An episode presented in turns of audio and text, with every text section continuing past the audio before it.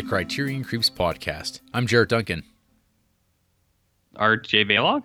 and we're just two guys who have no other choice now but to creep our way through the Criterion collection one spine number at a time in order of release. This week, we're all learning an important lesson about the ravages of time as we watch Spine 173 in the Criterion collection, Michael Powell and Emeric Pressburger's The Life and Death of Colonel Blimp from 1943. But first, RJ, hmm.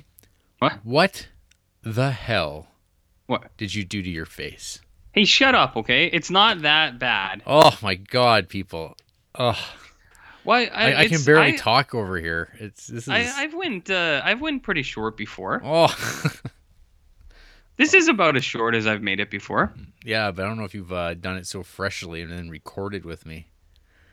It's just. Uh, it's just the mustache because I I've been leaving the mustache long for the last year, I think. So I didn't mean to do it. It's just I went up too far on one side and then I tried to even it out on the other side, and then it was like it was so kind of woggly that I don't know. I, I think I think people in the streets would have had been commenting on it. You know, hmm it looked like a certain individual. Yeah, like a, a certain type of uh, person that people don't like. Yeah, like a Jarrett Duncan type. Yeah, no one wants that. Yeah. Yeah, so it wasn't good, Jarrett, and uh, here we are. But uh, it'll grow back within a week Yeah. or so. Other than that travesty, uh, how are things? Well, my internet connection doesn't seem to be really good, so this could be the worst episode yet. hmm Yeah, we got a big thunderstorm right above our heads, uh, a brewing. Yeah, I'm getting uh, it looks like hail out uh, my window right now. Oh. So uh, you know when that heat's real hot and it gets all that moisture, you know it's been uh, known to hail in these parts. Yes, yeah, that's true, and I haven't thought about that. We've got this real nice garden going on this year. Fuck that and, garden. Uh, now, well, now maybe uh, nature will be saying, "Fuck your garden." hmm hmm I hope it does, because of those rude comments you said about my appearance. Yeah, You know, every week I'm looking at your ugly, ugly, ugly everything. And I don't think I've ever mentioned before just how upsetting your appearance is. I talk about your insides, your soul, and how Yeah. ugly that is frequently. And I know you don't believe in the soul, but uh, I can see yours, Yeah. and it is just, it's troubling That's- how bad it is. yeah. So, anyways, uh, we got a thunderstorm. Uh, my internet connection is shit, and apparently uh, my face looks bad too. So, this could be uh, an all-time banger. This episode. Absolutely. But let's just get right into it. All right. Emails, RJ. Are any of them females? No. Oh, okay. Number one, Aaron Lang, writing back. Oh, there. Yeah. Hey guys. Oh. Huh? On your Blade Runner episode, you mentioned looking up my comics work and observed that it reminded you of Robin Bougie's Cinema Sewer. Point of fact, I've been an on and off contributor to Cinema Sewer for a few years. I've written about the obscure Stones documentary, Cocksucker Blues, Demon Lover, Decline of Western Civilization, and a few other odds and ends like reviews of movie soundtracks. I covered Howard the Duck in the issue before last. For my dollar, Cinema Sewer is the last great movie zine, and I rank it right alongside all time classics like Psychotronic. I would agree. Um, I've been a long time Cinema Sewer collector since discovering them while in Vancouver, like in Mm. 2005, 2006. Happened to be at a comic store, and I was like looking in, like, whoa, what the hell are these? And uh, started reading them. I was like, where have these been all my life? And so, yeah, Well, where were they? uh, not anywhere near me. So I had to go to Mm. Robin Bougie's hometown to find them. but and now I have them, and there's a nice little network of people on Facebook. Robin Boogie? Yeah, Is he a disco dancer? uh, amongst other things, making zines, making some Mm-hmm. I don't- smutty drawings. I don't know what any of that stuff is that you just mentioned. No, you don't. It's above your pay grade, good? pal. That is. I'm here for uh, my good looks. L- laughs. Oh, the laughs, hey? You know, a lot of people have uh, mentioned to me that uh, I'm funny in one way or the other. And uh, I don't know if that's true. Yeah, Funny looking, maybe. Funny looking, Yeah. just See in what a I general sort of way. Yeah. Well, Aaron continues. Oh. Blade Runner. I got that kick ass DVD set back when it came out and remember pouring through all the various versions and bonus features.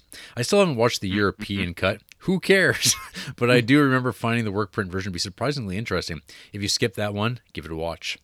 As far as Blade Runner 2, or whatever the fuck Ooh. it's called, I saw that when it came out and remember liking it okay, but I'll need to watch it again before commenting further.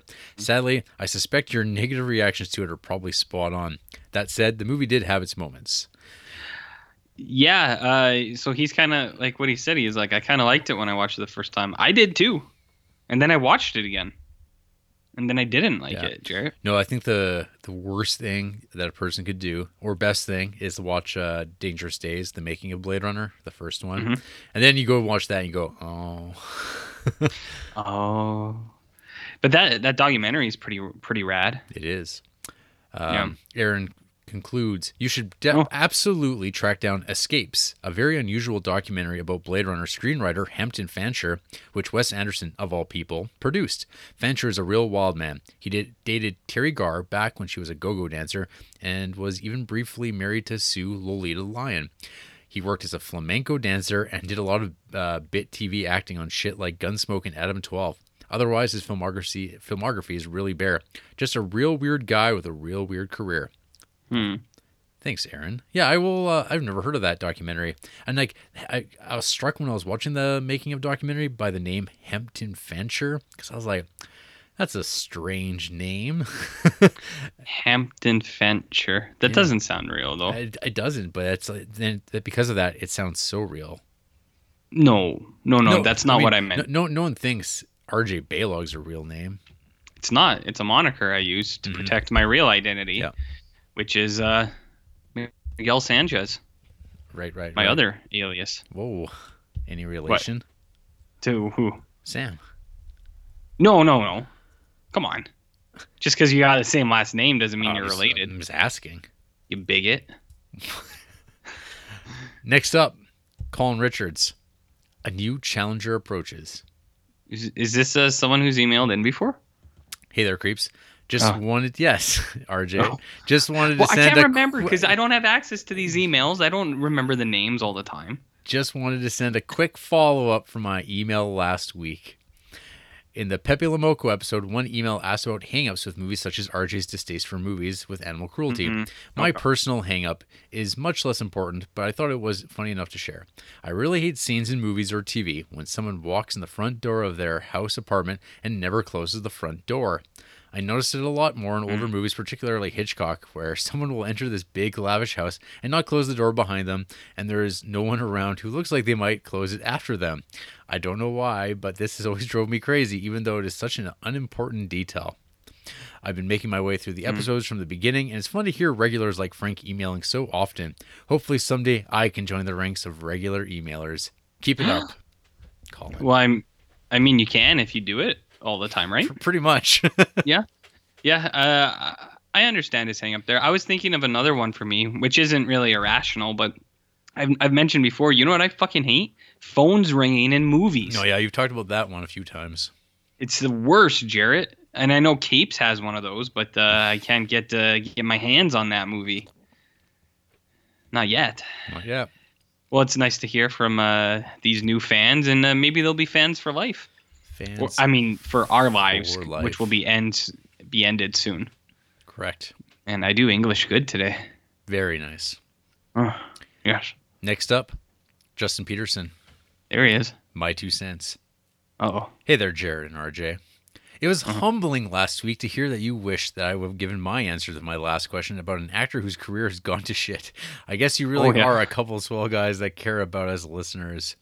The first think actor that comes to my mind is Johnny Depp because I was thinking more of an actor Mm. who's just been in subpar movies lately and not one having bad times in their personal life. So many great Johnny Depp movies to pick from, so I will mention Blow, which is more of an underrated film of his that I love. Also, Mhm. it would have been great if he had picked up uh, an Oscar for that first time he played Captain Jack Sparrow in 2003. Here Mhm. comes another couple of fresh questions for you guys for your fine Criterion podcast. Number one, oh God. So after months of putting it off, I finally got around to writing my Letterboxd review for Schindler's List, which I watched early this year and Ooh. after I picked it up on 4K. So that makes me wonder. I know you guys are pretty hardcore, but are there any movies shit. that can make you tear up? Another one for me is that final thumbs up at the end of Terminator 2. Mm. Uh, I cry frequently and almost regularly during movies, Jarrett. Almost always. Just an uncontrollable sobbing. yeah, usually. Like, I, I you have I- some sort of disturbance in your life that just goes untouched. and that, and, and that, that's just the break. yeah. Yeah, I think I've mentioned before. Sometimes when I'm hungover, I get really emotional, and then I'll be watching a movie like, say, Paddington, and it'll it'll just like really get to me. Um, I've mentioned before. I think like my big one is uh, Cloudy with a Chance of Meatballs.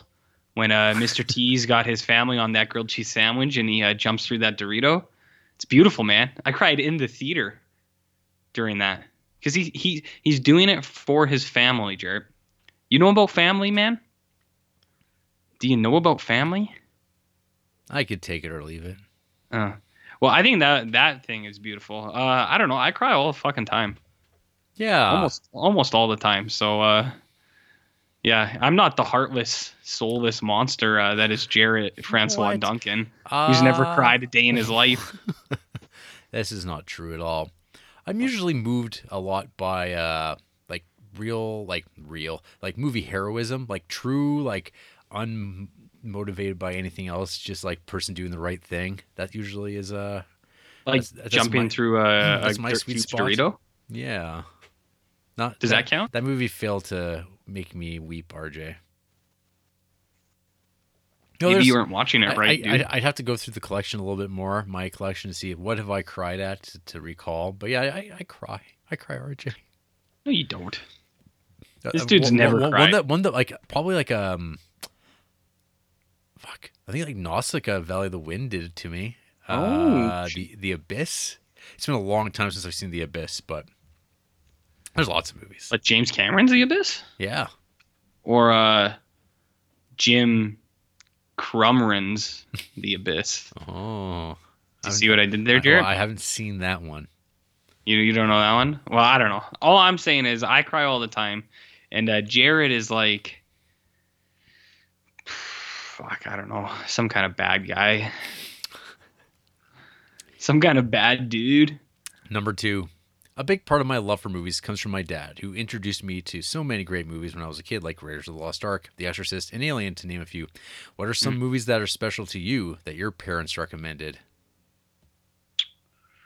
Uh, I'd probably direct him to my, the movies I watched at my grandparents' house. What uh, about your what about what about Bob Baylog? What about Big Bob? Yeah. Uh, one that sticks out with me is Taras Bulba, but it was because uh, one time he was watching it upstairs, and uh, me and my brother were downstairs, What movie? and uh, Taras Bulba. Do you know Taras Bulba? no. Yeah, I'm gonna I'm gonna send you a link to Taras Bulba. Um, so Is- he is was this some sort of like Hungarian film? no. There's this movie called. You don't know Taras Bulba? No. Okay, wait. Let me see. Taras Bulba. Yeah. Oh no, wait. That's like a bowl. Oh no, there's a 1962 film called Taras Bulba. Yeah, it's, Ukrainian, Jarrett. You idiot. It stars Yul Brynner as Taras Bulba. Do you see? You see what I mean? Hmm. Jarrett? You see what I mean? Taras Bulba. So, anyways, uh, this isn't like an actual recommendation, but this one time my dad was watching Taras Bulba, and uh, he was he was upstairs and we were downstairs, and every like 20 minutes we would just hear Taras Bulba, like he was saying it because he thought it was so fun. Do you know what I mean? Here, I'm gonna send you the link to this Taras Bulba Uh, good. situation. I don't know if that may, that might kill the well, I, internet. I for already sent it to you. Uh, that might kill the internet. I already sent it to you. Good, good job. It's it's it's already there. Okay. It's already there. So uh, I don't know, Jarrett. Do you have anything that you want to talk about? Mm, I'd say that like I remember my mom would always talk about the Texas Chainsaw Massacre. Ooh, shit. yeah, she's like, "Oh my god, that movie." and uh Yeah, I don't know. Like my parents did watch movies, but there's very few movies where they're like, "Oh, uh, actually that's not true." Uh Road Warrior. That would be my dad's uh the one movie he talked about quite a bit. So he liked it. Yeah, In what way? sensually. Ooh. Did I feel like a, a big part of your sexuality is uh, Road Warrior based? Hey now. Well, I mean, you know that guy, what is that? What's the the bad guy's Lord, name in Lord, Road Lord, Warrior? Lord Humongous. Lord Humongous. Yeah, that's your alias, isn't it? Uh, I, I'm not at liberty to disclose that information. Why not? Legal ramifications. Oh, all right. Well, whatever. Yeah. So yeah, those would be my two. What about Mhm. Linda, RJ? Well, movies that Linda watched. Yeah. Uh, she kind of watched whatever we would watch because she was like a good mom. She was like, "Oh, oh, you you put on whatever." um, ah, shit. I don't know. She was real scared of The Exorcist. Always talked that one yeah, up real big. I think that's a that's a big generational thing. That and Jaws. Huh. Though all the go tos. Yeah, all the go-to Yeah. ones. I don't know. It's I I say all the time, but these questions are sometimes hard to uh, think up on the spot. I don't give them any thought afterwards either, because as soon as the question's done, it's It's gone. out of my mind forever. But you know, one day maybe I'll think about things more. Number 3 Mm-hmm. Finally, one of my favorite actors as a kid was one of your fellow Canadians, John Candy, R.I.P. And by far my favorite movie of his is Trains, Planes, and Automobiles, which I watch every Thanksgiving. Do you have a favorite John Candy movie? Also, who are some of your favorite Canadian actors other than Jim Carrey, RJ? Uh, Jim Carrey, I would say, is uh, one of my favorite actors. What about Mike Myers? I know that's a big favorite of Jarrett's. hmm In terms of John Candy, why don't we uh, why don't we say Cool Runnings? Uh, yeah, The can the canned man. The Can Man. Actually, uh, Great Outdoors is uh, one of my favorites of his. But uh, I've just uncovered something even more shocking. If you go to the letterboxd, there's Canadian Bacon, and then underneath is the poster for only only the lonely, and it looks like John Candy is wearing a skirt. This is big news. Huge. I'm gonna take a picture of this for some people. Ooh, Rookie of the Year. John Candy's pretty good in that movie too. Speaking Who's your favorite Canadian actor, Jarrett? Mm, well, I'm thinking about uh, favorite candy movies, and I'd have to go with uh, Planes, Trains, and Automobiles. Uh, Oh, yeah? Yep. That speaking of movies that are sad, Hmm. What planes, trains, and automobiles? yeah, Yeah, it's sad enough, I guess. pretty sad.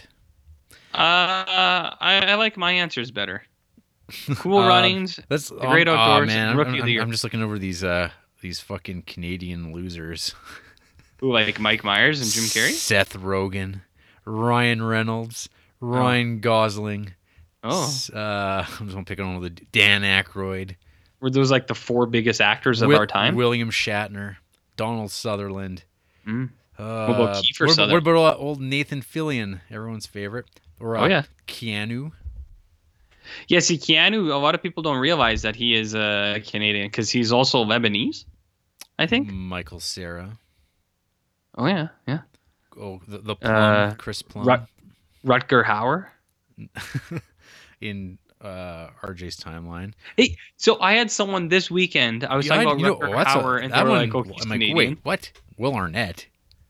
Yeah, he's from Toronto. Really? I didn't know if I knew that at all. Mhm. Ugh. Joshua Jackson. What's wrong with Joshua Jackson? Speaking of people who shouldn't shave their faces, that's all I'm going to say. Hey, you know what? I Andrea kn- thinks I I'm- look like. Josh. I'm You, see I'm what aware. I? I'm aware. Is that what you're doing over What there? doing over here? Matthew Perry, Leslie Nielsen. I'm not. I'm only. I'm, I I'm only naming the dudes too. How about Drake? I was gonna. I, I wanted to. I wanted to point out that uh, Drake's a guy. Uh, I want to point out that Jarrett hasn't mentioned a single female actress. What Yep. about Rachel McAdams? What about Sandra Oh?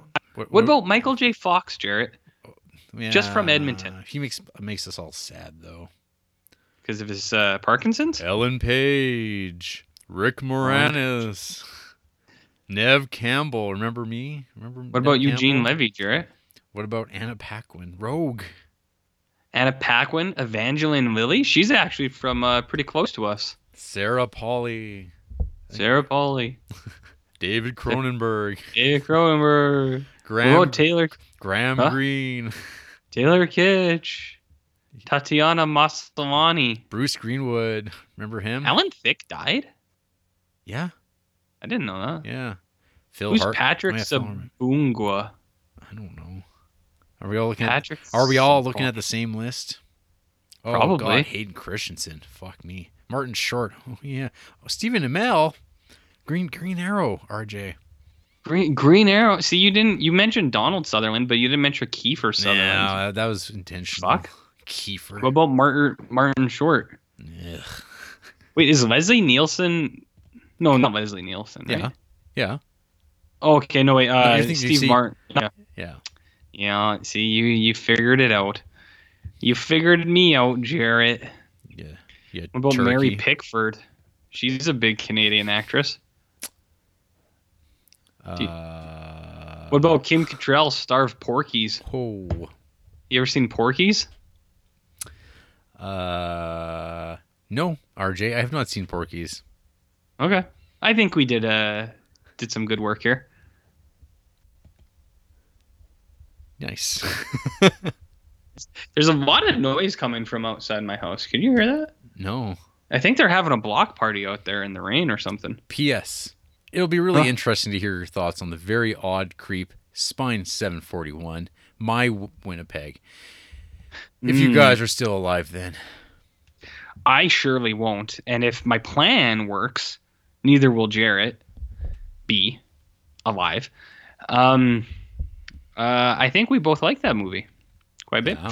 Hey, uh, Guy Maddin, uh, we never mentioned on the Troma episode, is a, a big, big uh, collaborator with your buddies at uh, Astron Six. Mm-hmm. It's pretty weird, hey? Sure. Winnipeg's a small place, you know. You got to stick together. Yeah, I mean, yeah, but like, I don't, I don't think they have anything related to them other than they both live in Winnipeg. yeah, You know what I mean? indeed. All right, moving on. Moving right along, Sam Sanchez with a three-star email. Three stars to who? To you or to me? Three star. Well, we'll find out the context of this, RJ. Uh-oh. Hey, once again. First, let me congratulate Jarrett for his Toronto Raptors winning the NBA championship. Woo! We did it, RJ. Sports ball. Woo! Sports We ball. did it. I knew, I knew. I knew we could do it. We just had to pull, Mhm. pull together. I got I Yep. lined up for seven hours to get merch. You know, I'm a big fan. Uh, we're at the parade, getting shot and stabbed. Boo- Hey, do you- booing, booing uh, Doug Ford. Doug Ford, did you pull out your uh, junior high Raptors jacket when the uh, when the when the team did it? I I think I burnt it the first year they didn't win because they were losers, and now they're winners. Oh, you're one of those fair weather fans. What? I have no idea. What that. I have no idea what you mean. I see, I see, I see, I see. Lifelong dream comes true, I'm sure. Along those Mm-hmm. lines, though, Jarrett mentioned last week about Californians being fans of the Warriors. I would say that's not really all that true, at least in Southern California, Good. where I'm at. I'm in Anaheim, which is about a 30 minute drive from Los Angeles, so it's Lakers and Clippers country around here. So Warriors aren't that appreciated, but like with anything, as successful as the Warriors were, there are bandwagon fans still, so still generally popular, I suppose. hmm Yeah. Um, that's kind of what would be my impression. I always forget. It's like California is a really big place. And, Yeah. Uh, I I think it's uh the perspective for for us is like picture if you were Sam Sanchez and you lived in New York and the o- the single only other uh, NBA team was the New York Knicks. No, wait, he lives in LA, but the only NBA team was in New York. mhm. That was the only one for the entire country. That's kind of like what the Raptors are for Yeah. us, right? Pretty much. Pretty, pretty, not just pretty much. I nailed that analogy. I flubbed a little bit on my English again, but English? English? I don't even know why. I didn't have like a long day or anything. I don't know. I should be speaking normal. Also, RJ guessed my age somewhere between 20 and 50. And miraculously, he is correct. I, I fucking knew I'm- it. I'm You 30 can just tell. I'm 32, closing in on 33 Mm. in about a month and a half, but I've been balding for a few years now and body is falling apart, feeling closer to 40 physically. Well, all can't be in peak condition like the both of you, sadly. Well, I mean, I was the perfect specimen until uh, I had my little facial hair mishap today. But uh, Mhm. I, I am, Jarrett. Many people have mentioned I am probably a beacon of health and just physical Yeah. beauty. Just just like the president. Uh, yeah, Jarrett, I'm 6'5", I'm a, a buck 80, and uh, I'm solid, lean muscle. Yeah. Yep. Never seen a healthier person in my life. Who, me? You guys addressed last week giving up for the time being on star ratings on Letterboxd, and can't say I Mm-hmm. support you guys with that. I feel like I've been way too That's consistent with rating everything for me to ever give up on that. And to be honest, though, for me, I put very little thought into my rating as the movie goes on, and then after it's over, I just go with my gut and give it a quick rating. He actually wrote Yeah. Gunt, so I'm not sure if he meant to write that, but Uh, I, by I, I, I, hey, I don't really see where you get off correcting him and saying gut. Uh, maybe he meant gunt. Maybe he's talking about his gunt. He doesn't have a gunt. He's not. He's not a woman. He has a, Excuse he- me? He has a gawk. Jarrett, are you assuming something about Sam Sanchez that I. Uh, I don't am. know? I am. I am. I, His, I feel like I don't even know you, man. What is this?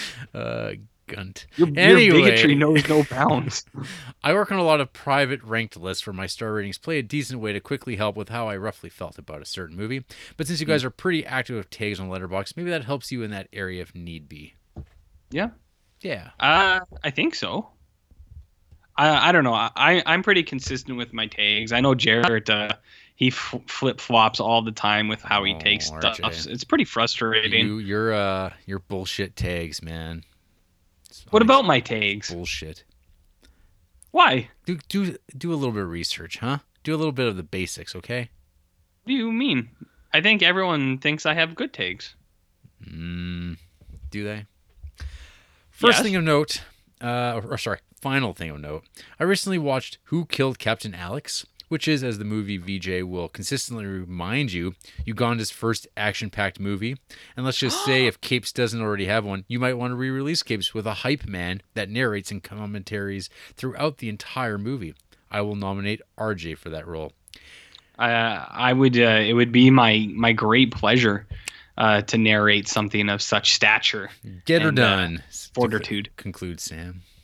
Oh, he uh, he hit us in there with a with a get her done. He did. Actually I, I heard a get it done on uh, a CNN broadcast about uh, getting some sort of bill passed by. Wait, do you a- mean by get a- it done Yeah, or he said. get yeah, he done? said yes. Get it done. But I was like, whoa.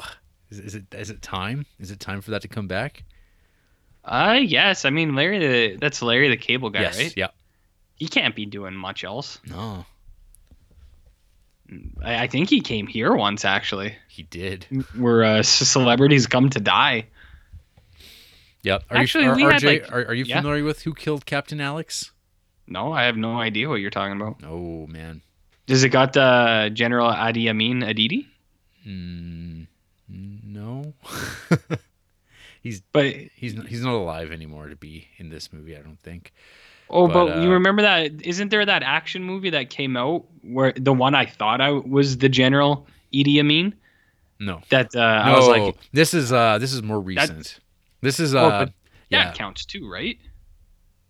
no Oh, all right. Well, I don't. Uh, that's why I'm. That's why I ask questions. I yeah I don't know. That's why. That's why I gotta ask. American Genre Film Archive put this out on Blu-ray recently. It and another movie. I got that Blu-ray. I haven't watched it yet though. I don't know. uh Maybe you should. Maybe I shall. Maybe I will. Maybe you. Sh- maybe you should. Fine. Good. Okay. All right, Yeah. RJ. Thanks, Sam. Okay. Okay. Final email, maybe. I got a I got a tweet here from somebody, but we'll see Uh-oh. if that turns A anything. tweet? Yeah. Jackson. Hey, Did he tweet? No.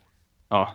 Given its recent release, I was wondering if you had any plans on watching the 13-hour Too Old to Die Young series, directed by friend of the show Mhm. Nicolas Winding Refn. Given that you guys are such Mhm. big fans of his work, I'm surprised you haven't already watched it.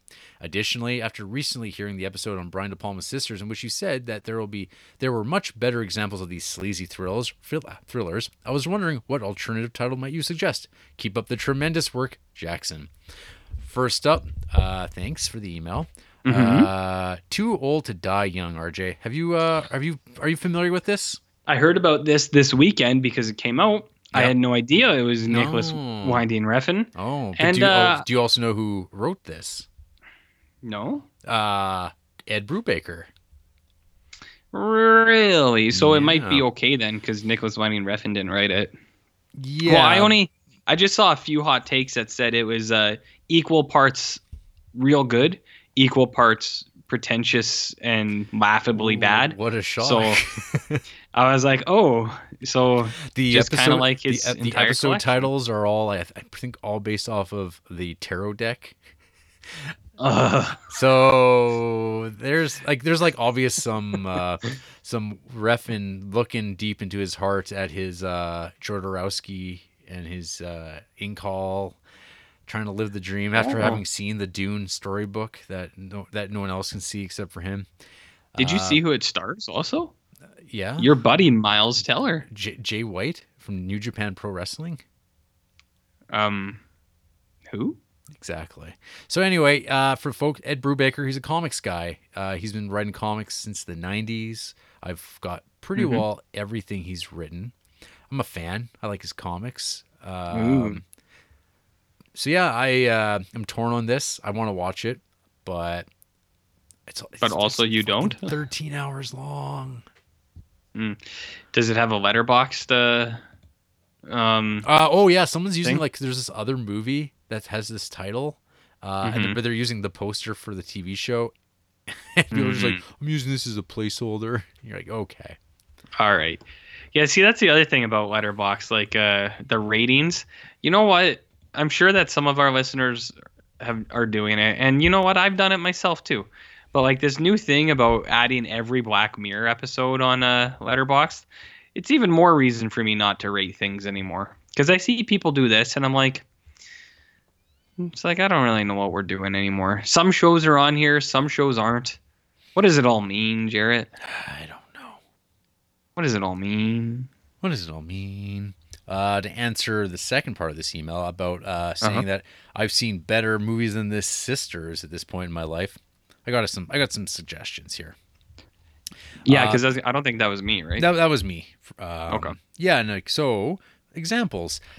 I've got a list of some '70s thrillers that I think are pretty good on the maybe on that sleazy side. Uh, Wake in Fright Okay. is a I think a fantastic mhm, movie, but probably not good for RJ's. That's on Shudder. Uh, you went. I, I remember you said you might not like this, so I didn't watch it. Yeah, it's uh, Australian in the outback. Mm, Things seem to happen to Mm. animals in the outback. RJ. those fuckers. Yep. But the movie's awesome. Unbelievable. Uh, Okay. beside that point. Uh, there's a couple movies like I'm thinking of like in terms of like Hitchcock 70s sort of pastiches. So like uh, Sudden Fury, which I just talked about uh, a couple weeks ago, Vinegar Syndrome put Mhm. out. Uh, I find I think that movie is I've, I'm more entertained and like that movie now more than Sisters. Uh, Eyes of Laura Mars, I think is a better film. Mm, Yeah, that's a good show. I like that one. you do. Brad Dourif has uh, pretty amazing hair in that movie. yeah. Pretty real amazing hair. pretty real amazing. Someone's watching me. I thought was pretty ace. Uh, that's that Children of the Corn. Not so much. The Silent Partner. Uh, I don't know which- that one. no, oh, uh, with Christopher Plummer and Elliott Gould, and it's a Canadian film. all these, all these good Elliott things. Gould. Yeah, I think that movie is uh, again better than Sisters. Even though Mhm. Sisters isn't terrible, but I just think these movies are probably better. Um, Gotcha. the 70s sleazy movie Hitchhike with uh, David Hess. That movie's pretty good. The Psychic, Lucio Fulci. Uh, that movie, some people, it doesn't hit them in the right way as it does for me. It's pretty good. Uh, S- Sitting Target is awesome. Uh, Investigation of a Citizen Above Suspicion, which is actually a Criterion movie. It's probably a little maybe too classy, but that movie's outstanding. What do you mean by too classy? because it's Criterion. It's, you know, it's got that. Uh, It's got yeah. that. Uh, you know, like uh, we'll talk about another some classy films that are coming out from uh, Criterion soon. Yeah. Um, and yeah, I think that's that's a pretty good start for someone wanting to challenge me on this. Okay. Uh, call. Hey, out. Jarrett, why don't you name some movies that are actually good? Oh, Ooh, ah. RJ's Got him. beardless face. Hey, That's a good one. hey, hey. Well, I like I like uh, all the people who emailed. That's nice. Yeah, it's good. So, what was this other thing you mentioned? That's nothing. Hey, RJ, Yes. what you been creeping on this week? A whole lot of nothing. Well, I watched some stuff. You, I saw you, that. you watched some short films in a movie. Hey, I've been watching nothing but heavy movies for years now. Yeah, I know. And I saw that you were watching a lot of movies, and I was like, hey, you know what? Maybe it's time we let Jarrett take the reins on this a little bit. Maybe people want to hear more from the J Dog, Hmm. the J Date. Hmm. You're you're kind of like a Jewish dating site, hey? So, anyways, uh, I watched uh, Six Feet Under, that show you were talking about. It's Mhm. good. Speaking of things that make you cry, didn't you cry at the end of that? Of course. Of course. Does everyone cry? Yeah, RJ. Everybody Yeah. Everybody cries. Yeah. pretty- Uh, It's like a fucking punch right in the gut. well, Jarrett, I don't know if you know this, but everybody cries, everybody dies. All right. And that's the point Mhm. of that show. Yep. Okay. Everybody dies. Sometimes it's not very glamorous. With that uh Sia, Oh, yeah. The what? the music. Oh, uh, Breathe Me by Yeah. Sia. Yeah, I know what you. I know what you're talking about now. Yeah, yeah, it's good stuff, man. Uh, see, that's not loggable on Letterbox, but maybe uh, we've been talking about our good friend HBO, and uh, how some some H Horace Horace Boris Horace, uh, and some things are loggable, but uh, some things aren't. It's like, yeah, I know that's a TV show, but uh, Big Little Lies is on there, and I think that's horseshit because that's a TV show, right? It's like a ten episode. Se- it's in season two now. It- it's so yeah. I mean, if you have So, one- like, where do you draw the the, line? The, cap is one season, apparently. Well, Big Little Lies is in its second season right now. Yeah, see, that's bullshit. Then it should be that's stricken from the record. Mm-hmm. Exactly. So, anyways, or, or Letterbox should just fucking open it up, and then we can all log the episodes of TV that we watch, every, each Yeah, I- individual one. Like, one? I mean, Black Mirror is like horseshit. That's what I that's what I'm saying. Like, like, Black why, Mirror is why are Black Mirror real episodes close to that like- line, Well, because like, why wouldn't Twilight Zone episodes be up there too? or uh, every episode of Twin Peaks. Each one, each uh, installment. Yeah. Yeah, part eight, part 7 Mhm. Fuck, maybe even part nine. Who gives a shit at this point, right? Anyways, so uh, I just thought I'd mention since it was talked about things that cry. It's a good show. Uh, I'm still Team Ruth to the end of my days. Mhm.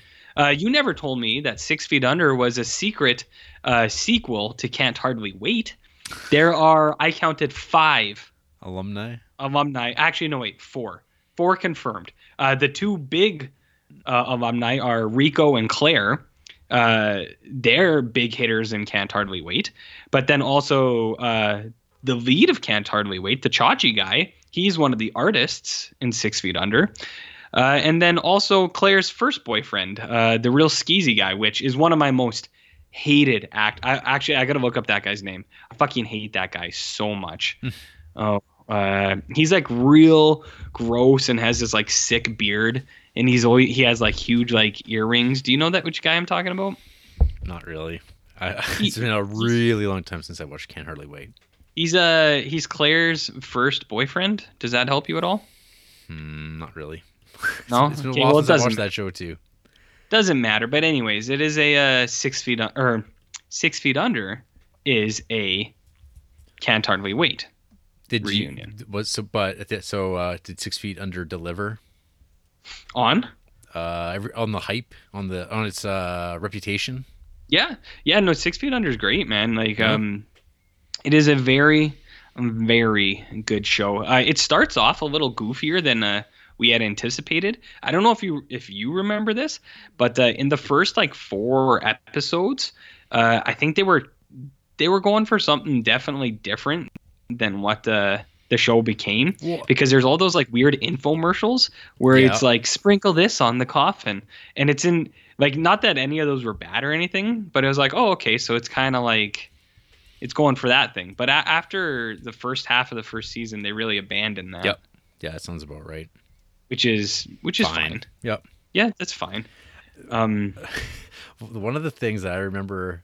Oh, oh, hey, actually, was there an episode you hated? This is the one episode I Uh. like. I did not like at all. It's the one where uh, David gets kidnapped. oh okay so okay first off the actor i hate is named eric balfour Hmm. he's fucking horrible i hate that guy add him to the growing list of actors i hate for I- I- I re- reasons that are my own yeah, for your own. Yeah. Yeah, for reasons that are on my, my own. Uh, so the episode where David gets kidnapped, it's weird, uh, and then it becomes like a really consistent part of his character for the Yeah. the rest of the Yes, series I know. and it's like it's kind of annoying Yes. um because there's like a point where he gets over it and then it comes back. And i know that they're trying to like say that like um, because when it comes back is when he's dealing with like lots of shit. And it's like well these things can creep back up on you and it's like i get it. Because like the whole show is essentially a like an analysis of mental health not just like the actual people with mental illness like billy but like everyone like david's sexuality claire's like existentialism i guess like growing up. Even ruth man. Ruth's just trying to do her fucking best as the the mother of this family Jarrett and everyone shits on her all the time. It's all about that. But uh yeah like the stuff with david it does it definitely does get it gets annoying near the end because you're like fuck i thought we were over this already. You know? You know? Jarrett? You know uh, I I also like so the one good thing I think the one big thing about Six Feet Under is I like how plain they talk to each other. Like it actually sounds like how people really talk. Mhm. Like Nate is the best for this because someone will say something really dumb and he'll be like, "What the fuck are you talking about?" and like he'll just very plainly just be like, "He's like, are you fucking like dumb? Like what are you doing?" What's the name of the actor? Peter. Peter Krause. Peter Krause. Yeah. So, do you, have you ever seen uh, Sports Night? That was like the Uh, show he no, did before Six Feet Under. Andrea, before we watched Six Feet Under, she watched uh, um, Parenthood, which is the show he did after Six Feet Under. Oh. So she was like, she had him in his mind from that show where he plays like a dad and not like this sexy and dude who sexes it up and stuff. Yeah, You know about sex, Jarrett? I have heard about it. Yeah. Did Did Yeah. you come around on Brenda? Uh, she gets better near the end. Like they make her more likable, but I think in those first two seasons, she is just the biggest piece of shit person you'll ever see, and it's hard. It's hard to like get over that. I think at the end they try to make Nate more unlikable than Brenda, so you like flip. But Hmm. uh, it's kind of like, well, you know. Uh, your buddy James Cromwell, I didn't see him coming. oh yeah, see, I, I, see, I, didn't want to ruin it and say he, to look forward to him. Well, had all those big hitters: James Cromwell, uh, Ed Begley, Egg Bagley Yeah. Jr. Big Dick Bagley. Ooh, baby, it had all the old guys. Your buddy Ben Foster. I didn't. Uh, I didn't realize he was in this for so long. Mm-hmm. Had them all, man. It, had 'em all. Uh, Lili Taylor. Lili Taylor, Kathy Bates. Yes. Who, uh, I I I wish she was in it a little bit more. Mm-hmm. She was- She was awesome, and she directed a bunch of them apparently. Uh, Mick, uh, Jimmy, or what is it? Um, Cricket from Always Sunny. He's in there for a few episodes. Oh yeah, That's pretty good. So yeah, six feet under. It's good stuff. yeah, it's good. See, I don't I'm, need I'm, I'm, I'm, I'm glad it uh, holds up. Yeah, it's uh, it's it's good. Um, it's like I said, I didn't realize uh, it was it had such a comedy lean to it. I thought it was like a straight drama thing, but uh, Mm. they they do it's a good balance. I think it's just those those first two episodes where you get into those uh flights of fan uh Oh, and how fancy, which happens throughout the whole thing. So But there's like, talking and no uh, no talk about Richard Jenkins. ooh baby, I love Richard Jenkins, the frost giant from Thor himself. Richard Jenkins. Uh, yeah, he's awesome, and I do like how he pops up uh, sporadically whenever they need him. Just whenever they need him, Jarrett. Which is here, there, and uh, everywhere. Uh, I was trying to think of there were a couple favorite deaths I had, but I can't remember them all. Is a uh, friend of the show Ryan A want to watch it if he hasn't already? Uh, I don't think he has. He could, I guess, because he likes Richard Jenkins. Or uh, what's your? Uh, well, no, I think he'd uh, he'd probably like the show a lot too. Oh yeah, he might be able to convince his wife to watch it actually. Mhm. which would uh i mean that's that's the big reason i was able to blow through it the way that i was she she still like okay so we we brought up six feet under and andrea liked it and then i was like okay well we got to watch deadwood next and she's like eh. she's like still she still doesn't want to watch it man Maybe, maybe you got to play uh, uh, that was that uh, Kid Rock song. Cowboy? Cowboys, yeah. Well we listen to that almost every day anyways Well, dude maybe you got to turn it up a little bit. Play it a couple more times a day. Okay, okay. There's a guy we know who looks just like Kid Rock. Hmm. Is that a good thing? I'd probably not, but he's a real person, so you know, what are you gonna do? Nice. Hey, do you want to hear about a movie? Mm, okay. So I watched uh, some movie, uh, movie and some shorts by these two dudes, Christopher Caldwell and Zeek Earl. Hmm. Zeke Jarrett. So these dudes uh, made, I think it's a Netflix original movie, Prospect. Uh, but they also have some shorts. One is called Prospect, also from uh, 2014, which is essentially, it's this like it is Prospect. It's just uh, I don't know, eight minutes of it and not the actual movie. And then they have this thing called In the Pines uh, about a lady who believes uh, there are aliens out there and that she's going to be abducted. And it's it's a pretty short uh, short film. Like both of these shorts are, I guess, good uh, good like um, chasers from this movie if you wanted a little bit more because it's got their their filming style and uh, a lot of the stuff that they show off in Prospect, I guess. But it's not really. I don't know. They're they're both like eight minute long shorts. They're not really essential for anything. Yeah. But Prospect, Jarrett, this came out last year. I'm pretty sure it was a Netflix film. Uh, do you know anything about this thing? Just kind of the letterbox synopsis. Okay, so Prospect is it's like a future world, and you have this dad and daughter, and they're they're at this kind of space hub where all these people kind of live and work, and they detach and they go down to this moon planet, um, and you find out that the planet is like covered in forest. It's all this really lush forest, and that's the one thing that the shorts have also, where it's uh lots of these really nice, pretty shots of green woodland areas, and um, they all have this um, like flicker in the air, like dust kind of coming. And I, I, I read somewhere that that was practical effects, like it's, especially in Prospect, because the entire movie it'll be like a big shot of the forest, and there's this like kind of glittery dust kind of flying through. Uh, and I guess I think they were just dumping dust, like sparkles and shit. So I don't know what that did to the environment, but uh, it Man, looks that nice. Shit, or that shit getting into your camera. Man, Yeah. oh, man. That's no wonder. Uh, so the actors are wearing like spacesuits, Mhm. and I think it was because they couldn't handle all the glitter, which makes sense. But so they go down on this world, and uh, they're in these. They all have spacesuits because the world's uh, um, atmosphere isn't breathable for them. So you have uh, the girl and her dad. They're in kind of new suits.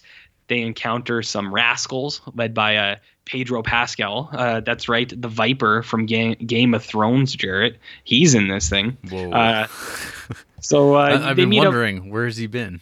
Where where's he been? That guy. Um, so he's in this. Uh, he's actually really good in this. Him and the girl, they're they're they do a pretty good job. Pedro Pascal, like, I don't know, he he kind of has like a Texan accent in this. Like, I don't know if he's actually Chilean born American. Okay, I don't know where he's from or where he grew up, but he sounds kind of like Texan in this, which is pretty cool. Um, so he's in like older space space suits, and then they encounter Bubbles from The Wire, Mhm. and uh, that guy's in an even older space suit. Uh, and you find out that all these people on this planet, even though the planet is like toxic and kills you, uh, they're there because they're like harvesters. There are these like mounds on the ground of like these bubbly, like cyst things, uh, but they're like living and organic. So you like cut them open, and there's like a little fleshy sac in there. And then uh, you have to really delicately like cut all the skin and flesh out of the sac. And then if you do, in the inside is like a gemstone kind of. And like to them, I, apparently it's that's like what's very valuable in this Mm. world. But you gotta be careful cutting out those gemstones, Jarrett because uh, if you kind of if you nick that flesh wrong, the whole thing just kind of melts, and then you're fucked. You're fucked, man. Uh, this thing's really good. I liked it quite a bit. This was a friend of the show, Ryan Nagel's pick. Uh, not Six Feet Under, but this one. Uh, I, I would describe this as like a really, really amazing looking video game. Uh, because it's kind of like these people in spacesuits, like walking through uh, this really nice, beautiful environment, and there's all this, all this flicker, and uh, all the like sets and costume design are awesome. Like, because all the spacesuits are kind of different, uh, but they all have their own kind of unique look. like lots of tubes and shit like that, uh, and even um, like their gadgets, like they have guns. Their guns kind of look like recycled cardboard, like wound, uh, like kind of wrapped around stuff. And it kind of makes sense. It's like, well, if these things are traveling like in spaceships and shit, like they probably can't be, or I don't know.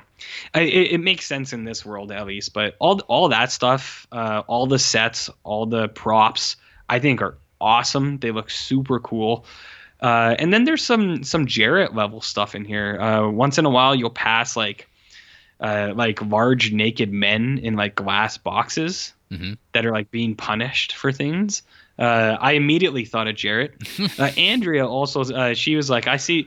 Whenever there was weird sex stuff on Six Feet Under, Andrea was like, I see why Jarrett likes this show, because she knows that you are a creepy pervert, just like the rest of the world. Oh, just like the rest of just, the just just knowing in your house. Yes. Yeah. Yeah. Yeah. It's when Justin Theroux comes up and he's uh he's all into all that weird Oh, weird stuff. Yeah, Justin Theroux. I like Yeah. that. I like that guy. I do too. Uh and uh clearly you really like that guy. Really like him. Really like him. How, what about that scene when uh it was like Keith and David had that dude staying over, and then like Oh, they're like, paintball and, guy. and, and then he comes to the door, room for one more. Yeah, see, I knew you would see. That Andrea was right. Oh, I I've been laughing about that for so long. That's uh that's the Sarge, I think they call him, when Yeah. uh David gets his power back and uh he uh he is uh, working on the uh the paintball field. hmm Pretty serious stuff, man. Yeah. pretty serious stuff. Uh, so yeah, weird sex stuff. There's no weird sex stuff in Prospect. Um, Ooh. boo. Uh, no, it's it's really good. Uh, Pedro, so the girl Sophie Thatcher, she's real good, and then Pedro Pascal is awesome.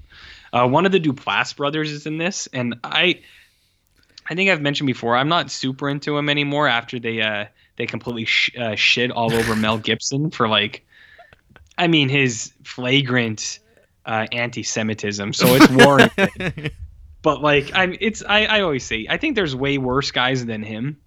So uh you know whatever, but uh, he's in this and he's okay. He's not in it that long, so that's nice. Uh it's good, man. I think you would probably like it. I wouldn't say I don't think you would be in love with it or anything, but I think you would uh, enjoy looking at the unique and interesting designs of uh, some of the stuff that they include in this. the, the splendor. Yeah, it's it is. It's like their suits are awesome and the way that people kind of inhabit in this world, it's it's it's cool. Um I don't think it's like uh it, it's it, it ain't gonna break your dick off or anything like that, Jarrett. See, that's a new one I'm testing out Yeah. to see if uh, you know. I don't know. If But- it's, I don't know if it's going to have legs. It might, but we'll we'll we'll, see. Uh, I don't know. There's not like a ton of depth to it or anything like that, but it looks cool, and it's an hour and a half long, so it's it's pretty pretty uh, brisk, easy jaunt. cool. So there you go. All right, I'll take it Yeah. under advisement. Yeah, What, and uh, what, what platform is it on? Uh, it's on Netflix, dude. Okay, that's what I thought. And then uh, the two shorts, one is on YouTube, and then the other's on Vimeo. So Okay. Uh, I just googled the the shorts, and so like I said, they're not.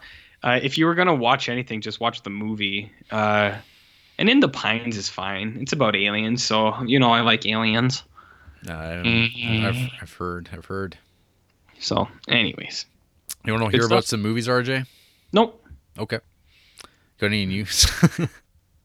Yep. No, let me let me hear about whatever you're watching. Well, what do I got? What do I got for you? Uh, a little bit of rewatching, a little bit of new watching. Uh, Okay. Last week I didn't get to talk about it, but I watched uh, Werner Herzog's Stroszek, his, his, his movie about America. Uh, that's got a What was that like? I I love that movie. Mm. I I want I don't know. Most people might not. I think there's people who just would not enjoy watching that movie, but it's got a special something to it. And when I was watching it again, I was like, oh god, that's where that mental image came from. Like just stuff that I haven't been able to Mhm. shake. The movie's just got like these really iconic things that are burnt into my f- brain. And watching it again, I was like, oh yeah, this is all from the same movie. So uh, this movie come, came about because Werner Herzog and um, Errol Morris they Mhm. had they were working on something together. They were talking about uh, I think it was Errol Morris was doing research on Wisconsin and talking about how like there was all these like uh, unsolved murders in Wisconsin, and they're like they were talking about this, and uh, they had they started talking about like Ed Gein, uh, old uh, Leatherface himself, and they were talking about how if you like look at the uh, arrangement of the coffins that were dug out of the graveyard when he was like finding bodies to make his skin suits they were all like around his mother's grave and they were like do you think he dug up his mom so they were like let's go so they uh they made this like d- agreement to like go and like basically go at night and dig up the grave and see if the body was still there What'd they find? uh, th- that didn't happen. So what happened was uh, Oh. Werner Herzog got there, um, and Errol Morris no showed, didn't come. So Werner Herzog spent a little. He spent a little bit of time here in this like small town in Wisconsin, and it it, it, fired up his imagination, and uh, so he, he made this movie, um, starring this man named Bruno S. Who he worked with uh, on another film that I also watched uh, this week, The Enigma of Kaspar Hauser. Uh, Bruno S. Uh, about this man who's released from prison in Berlin, and he's not having a good time. Life sucks in Berlin, and they're like, "Hey, I've heard America's a great place. You can start over, become rich, live your dreams out. It's a wonderful place." And so him, uh, his landlord, and this prostitute, they uh, take a boat over to America, and they drive out to the to the the wonderful blossoming land of Wisconsin. So the movie is What like they find there? uh depression because depression finds you anywhere you go. This movie is like dank, uh, dark stuff. This is the movie that uh, Ian Curtis of Joy Division apparently watched and then afterwards killed himself. Oh, good. so this is this movie. Good. Oh, it's all like currently my uh my Letterboxd uh, avatar is a still from this film, and uh, it, I don't know. I I really like this movie quite a bit, but it is not for everybody. But You think I would like it? I think you should watch it some at some point. Mm, Don't give me one of those. Yeah, that's what I'm gonna give it to you. I don't know. It's it's so real, RJ. It's so Midwest. Uh, Mm. Um, going along All with right. this, uh, watching. So yeah, I also watched the Enigma of Kaspar Hauser, which is uh, he made prior to it to Stroszek, uh, also starring Bruno S. This actor, I'm going to put my air quotes on actor. This guy was not an actor. He was a man, like a street performer, like kind of a simpleton of a man, but like he had like a kind of a screen presence to him that like Herzog was able to like use in his movies uh, to get a certain effect across, and used him twice. He was going to use him a third time in this movie called Woyzeck, but he wound up not using him there and used um, Klaus Kinski instead. And then, uh, but yeah, he got this Enigma of Kaspar Hauser out of him, which is a period piece uh, about a true story of a man found in the middle of a town who like had no like socialization whatsoever. Apparently, he was raised in a room his entire life. And What kind of room? like a room, like a basement. Um, RJ, RJ just fell down the stairs. oh no! No, it's, What yeah, kind of room? like it's like a, a dungeon. It- it- Okay. Yeah. So this guy was apparently lived in this his whole life. Like he didn't see anybody, and like people, Mhm. but some of he was fed, and like was like just sat around floors and stuff like that. It's it's like very nebulous, uh, like the the the specifics of this. But anyway, so this movie picks up in his adulthood, and then this man comes by to like basically put him into the town, so he has to be somewhere. And then he's just kind of in this community, and you get these like situations of this person who's like kind of learning how to live in society and how society would treat that person, Mm. how that person would behave, how that person would think. Um, and this movie is like, it's a little slow to get at the beginning, but as it gets going, it has these like images uh, and these moments that are like so amazing. Like that's like kind of like the Werner Herzog thing, though. Like he finds these things and he just like puts him on screen because he's like, yeah, that seems like a really good idea, and then he films it, and then you're like, wow, there's like no way someone could have like wrote that in a screenplay and nailed it the way they did. Um, it's just, it's just it though. what's did, that? Did they did they do it though? Well, they did it because of uh, the, the the they did it. So I don't know the the Herzog method of just like improvisation and setting up stuff, just like as you kind of go. It Mhm. works well. Um, not always, Cool. He's- but yeah, rewatching this was uh quite pleasant. I liked it a lot. I like this Herzog kid. I've got a real treat? uh, a bunch more to rewatch because it's like I realized up until this year I hadn't watched a single Werner Herzog movie for like four years. Mm. So Are you gonna watch uh that Grizzly Man? I may, I may. I'm kind of watching his fiction stuff right now. We'll see about uh, getting back to those documentaries. You gonna watch uh, Grizzly Man? I might. I think Brad Dourif is in one of his documentaries. what He's is that? Uh, the wall. Into He's the the Wild Blue Blue- Yonder. That is a Yeah. fictional movie using a lot of like documentary footage, and then there's scenes with him Uh, talking. uh, Because I think he, I can't remember if he's an alien or he's like a guy talking about the aliens. I understand. Yeah. I understand what you're saying on that one, Jarrett. Uh, picking in- up what you're in- saying, In Jared. line with these German new wave movies, I also Mm-hmm. watched uh, Future Creeper, uh, Rainer uh, Fassbender's Fassbinder, in a year with 13 moons, which is What a happened then? movie uh, about a trans woman and her very depressing existence. Is this That- about us? Yeah, no, Pretty much, uh, eh? no, th- this came to my attention after watching a uh, Giuseppe makes a movie because he was talking Mhm. about the inspiration for making the film he's making in that documentary uh, as in a th- year with 13 moons because Mhm. there's a scene that is in a slaughterhouse uh, involving cows and holy fuck it's like An abattoir? yeah oh yeah and it's like yeah full on bl- blood letting out Yeah, I'm not into at that, it's what it is it's uh i mean they would have I'm sure it's what it is. I'm It is just what it not into it. Oh man, it's brutal. Mm. I I was uh Yeah, I believe you. yeah, I was not a, I was like, "Oh, good god." And then the rest of the movie, it's just like this kind of drama that I just don't like. I'm not into this movie at all. I'm kind of curious how the rest of his movies are going to play out.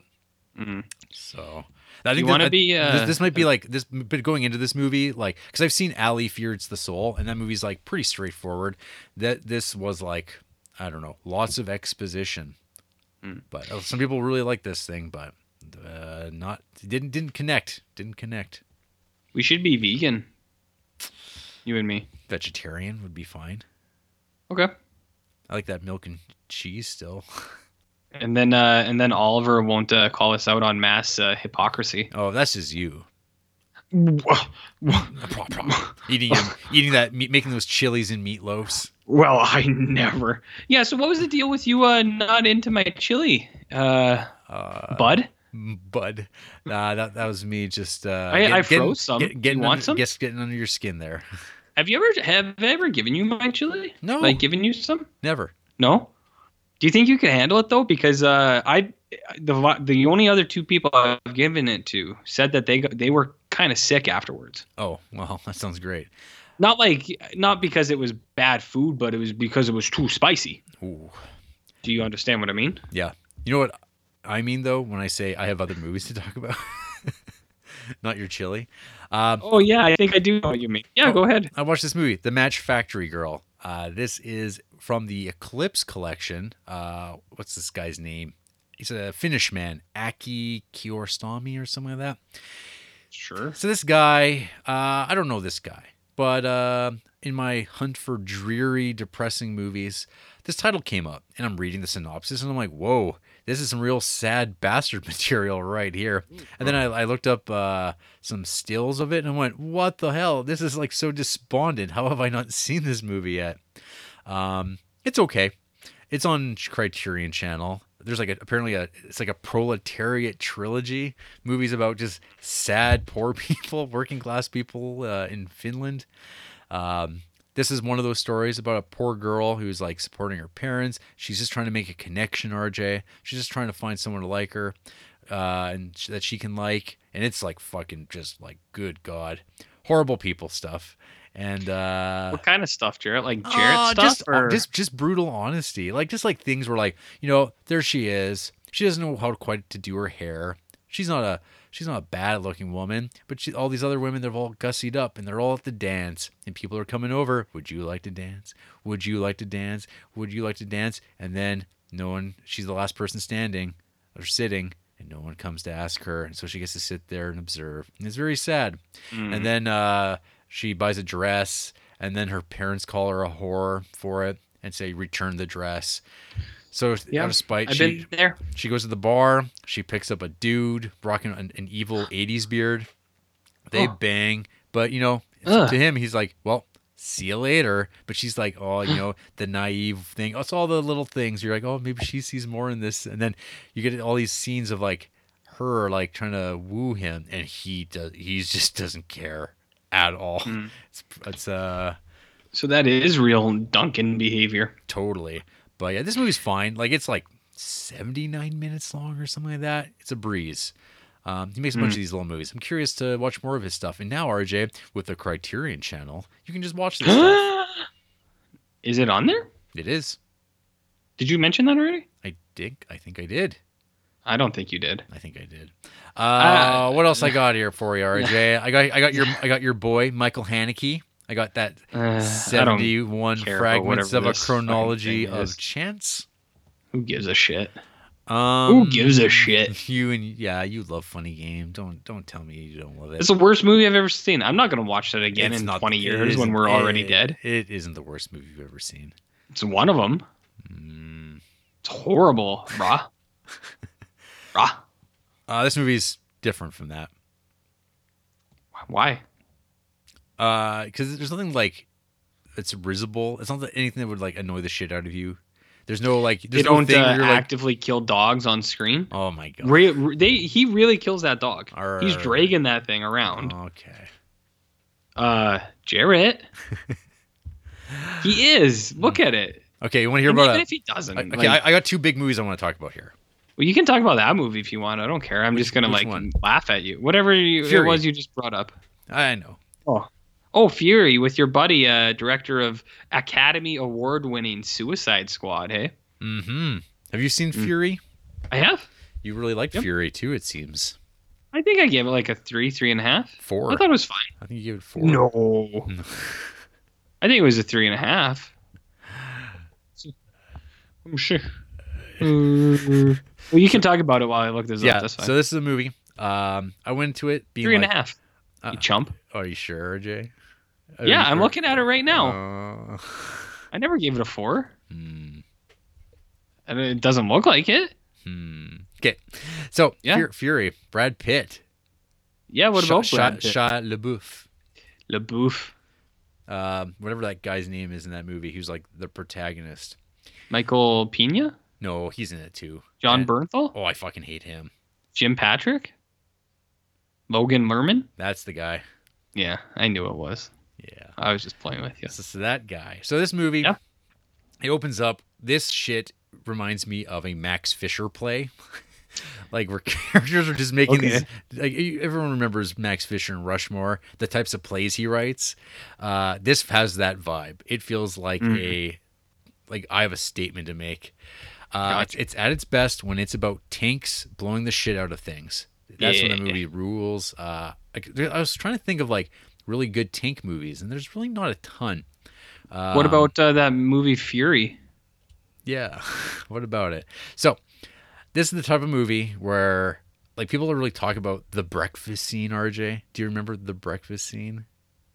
Uh, I remember there's an uncomfortable scene where isn't it about like Yeah, raping people or something? Or it's it's seemed to getting close to that, but like Brad Pitt and uh, Logan, they show up, and there's like a couple of fine German ladies, and they're like, they can Mm. boil these eggs, and then Brad Pitt's like, you better have sex with that girl, or I'm going to have sex on her, and he's like, okay, and then they, and then she like she knows what he just like she gets the inference, so they go make love, RJ, and then and then they're like having this like sweet little moment, and then the uh the brown man and the southern hillbilly show up and ruin it all.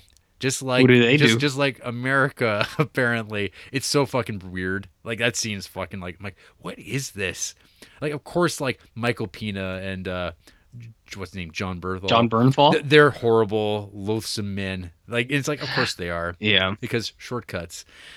So Mhm. str- ugh yeah i was not So you're telling me you liked it? no, there's things I like. I enjoyed the warfare stuff, but yeah, Yeah. everything in between is like pretty shitty.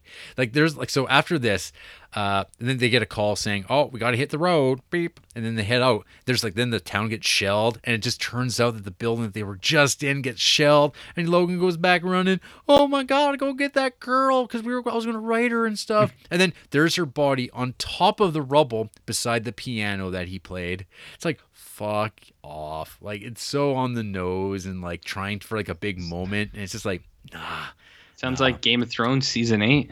Uh, for some, no. uh, See, pe- people were into this, but yeah, the whole end of the movie, uh, where it's like Brad Pitt standing on top of the tank, just mowing down Nazis, and like they're just, it's just like hell on earth. That stuff's like right out of a Garth Ennis war comic, and it's pretty. Uh, I don't know. One could like you know really tear their own dick off, just fucking ripping it off to like Nazis getting murdered. What? But uh, What? but so you're it's just like I'm aware that this is what it's going for and uh it's got this Mhm. sort of like kind of easy way out ending where it's like oh he escapes out of the hatch because German soldiers are stupid and they don't think hey look under the tank quick under let's see if he, anyone got out from under the hatch like they just don't know that you're like but like everyone knows that tigers you have to shoot them in the ass like just just like Donald Well, Sutherland talks Jared, you say Kelly's that Heroes. like everyone knows that, but I don't know that. I don't. I mean, you think that, but then of course, one SS guy looks under and then spares his life. It's like, oh, sure.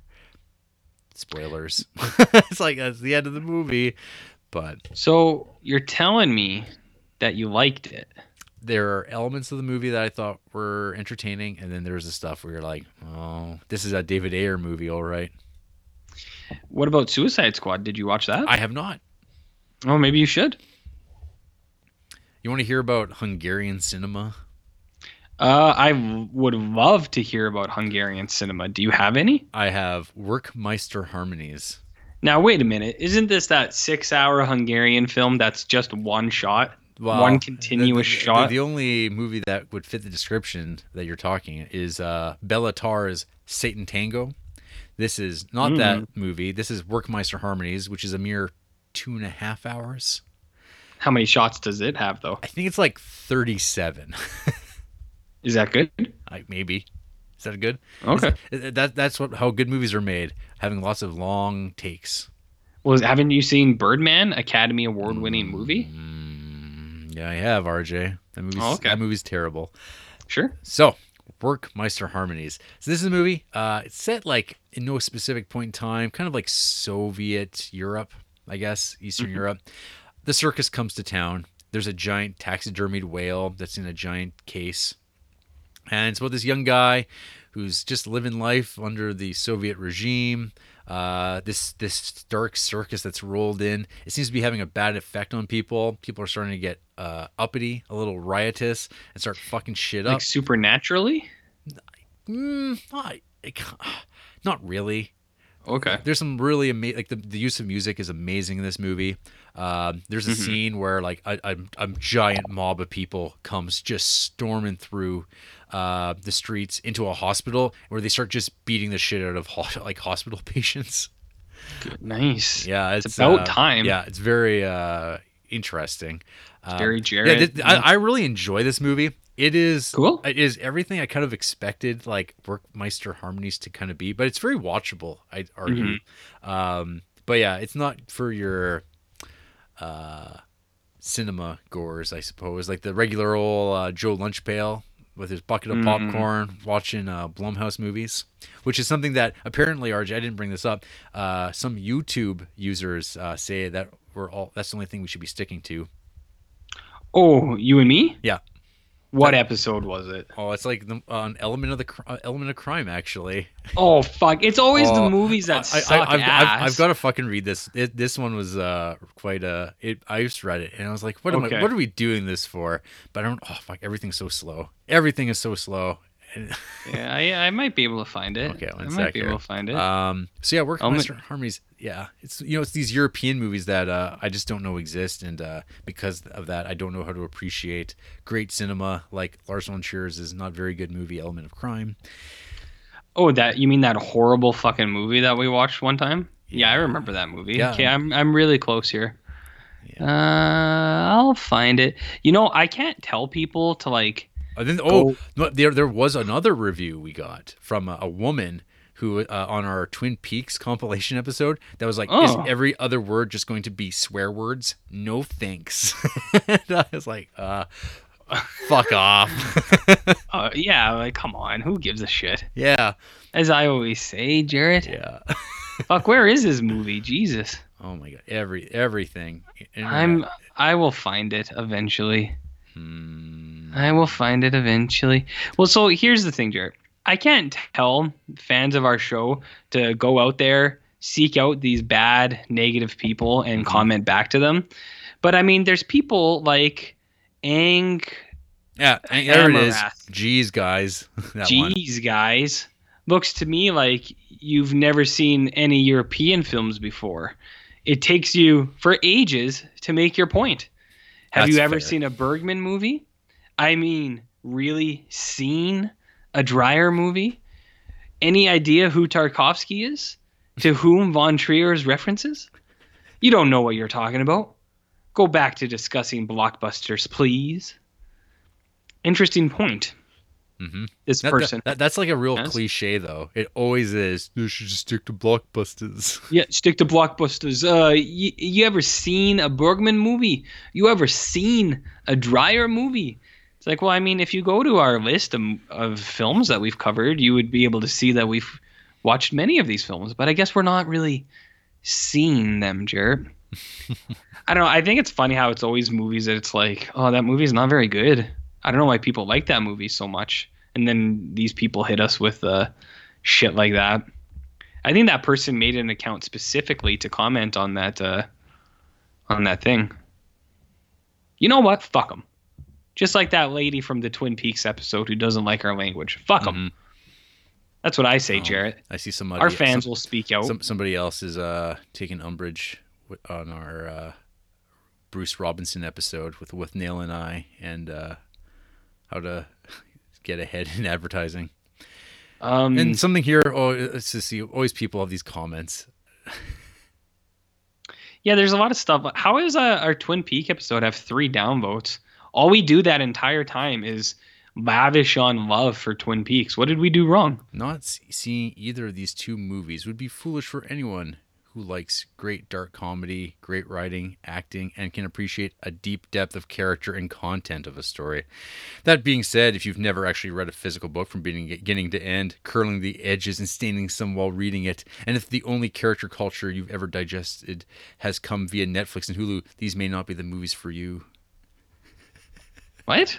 I have no idea. What do people mean when they say stuff to us, Jarrett? I these people just like need friends. Like these are, Yeah, I guess. Hey. Yep. Ugh. Anyways. No, thank you. No, thank you. So Werckmeister Harmony sounds like a good show for you. yeah, d- yeah. Apparently, that's what I should stick to watching. Uh, Jarrett, maybe you should watch American Sniper and Back to the Future Mm-hmm. and Spider Man, That's right. Buddy. Okay, one more, RJ. One more. Okay, okay, okay. You, you know about this Incendies? D. You know Oh. about you know about this Denis Villeneuve? Denis Villeneuve. Eh? En Paris. Oh. Yeah, I know about that guy. Mm-hmm. I know about that movie. So did you watch Incendies or what? I did. Or are you just bringing it up for I, I- nothing? I, I watched it finally. and let me have it. so this dog. is like a really well-made movie. Yes, it is. that uh, has at the end of the day a pretty ridiculous story. So this is based Yeah, on this is ba- it's based on a play, uh, which I was like I didn't know that until after I'd watched it, and I was like, how would this work as a play? Because the movie's Mhm. so literal, like because it's like depicting this the exact events as realistically as possible of like oh yeah the the horrors of the Lebanese civil war that like continues happening to various Mhm. degrees. Um and uh it's like how would you depict this? Like well how would this be captured like on a stage in a play? So it's kind of like awed by that. But then like so this movie is very dark. It's got a lot of dark beats Yes. to it um i had heard one person say how they found it like it, it went too far. And this is a person that usually like doesn't have an issue with darkness. And so i was watching this Mhm. movie and i was kind of like oh shit right kicking things off with an honor killing like within Mhm. like the first flashback it's like shit and then um things escalate into like dead kids and Mm-hmm. assassinations political prisoners being raped as a political prisoner Mhm. um being being children of of rape and then it just like and then it's like oh yeah dead dead kid getting his brains blown out it's just like Mhm. oh man and then rj it just goes too far into like what Mm, so you you're in the mindset that it uh, maybe went over a little more than it, needed it, to. it- it's just too busy, you know. It's overbooked. I gotcha. Yeah, that I was gotcha. kind it took me. You didn't like when the twins were swimming in there doing laps in the pool, huh? well after the uh, and that's how people would deal with it i guess i like the silent scream squelch when uh she realized what was going on because like the movie plays with that dramatic irony a little too much where like they the characters just seem stupid.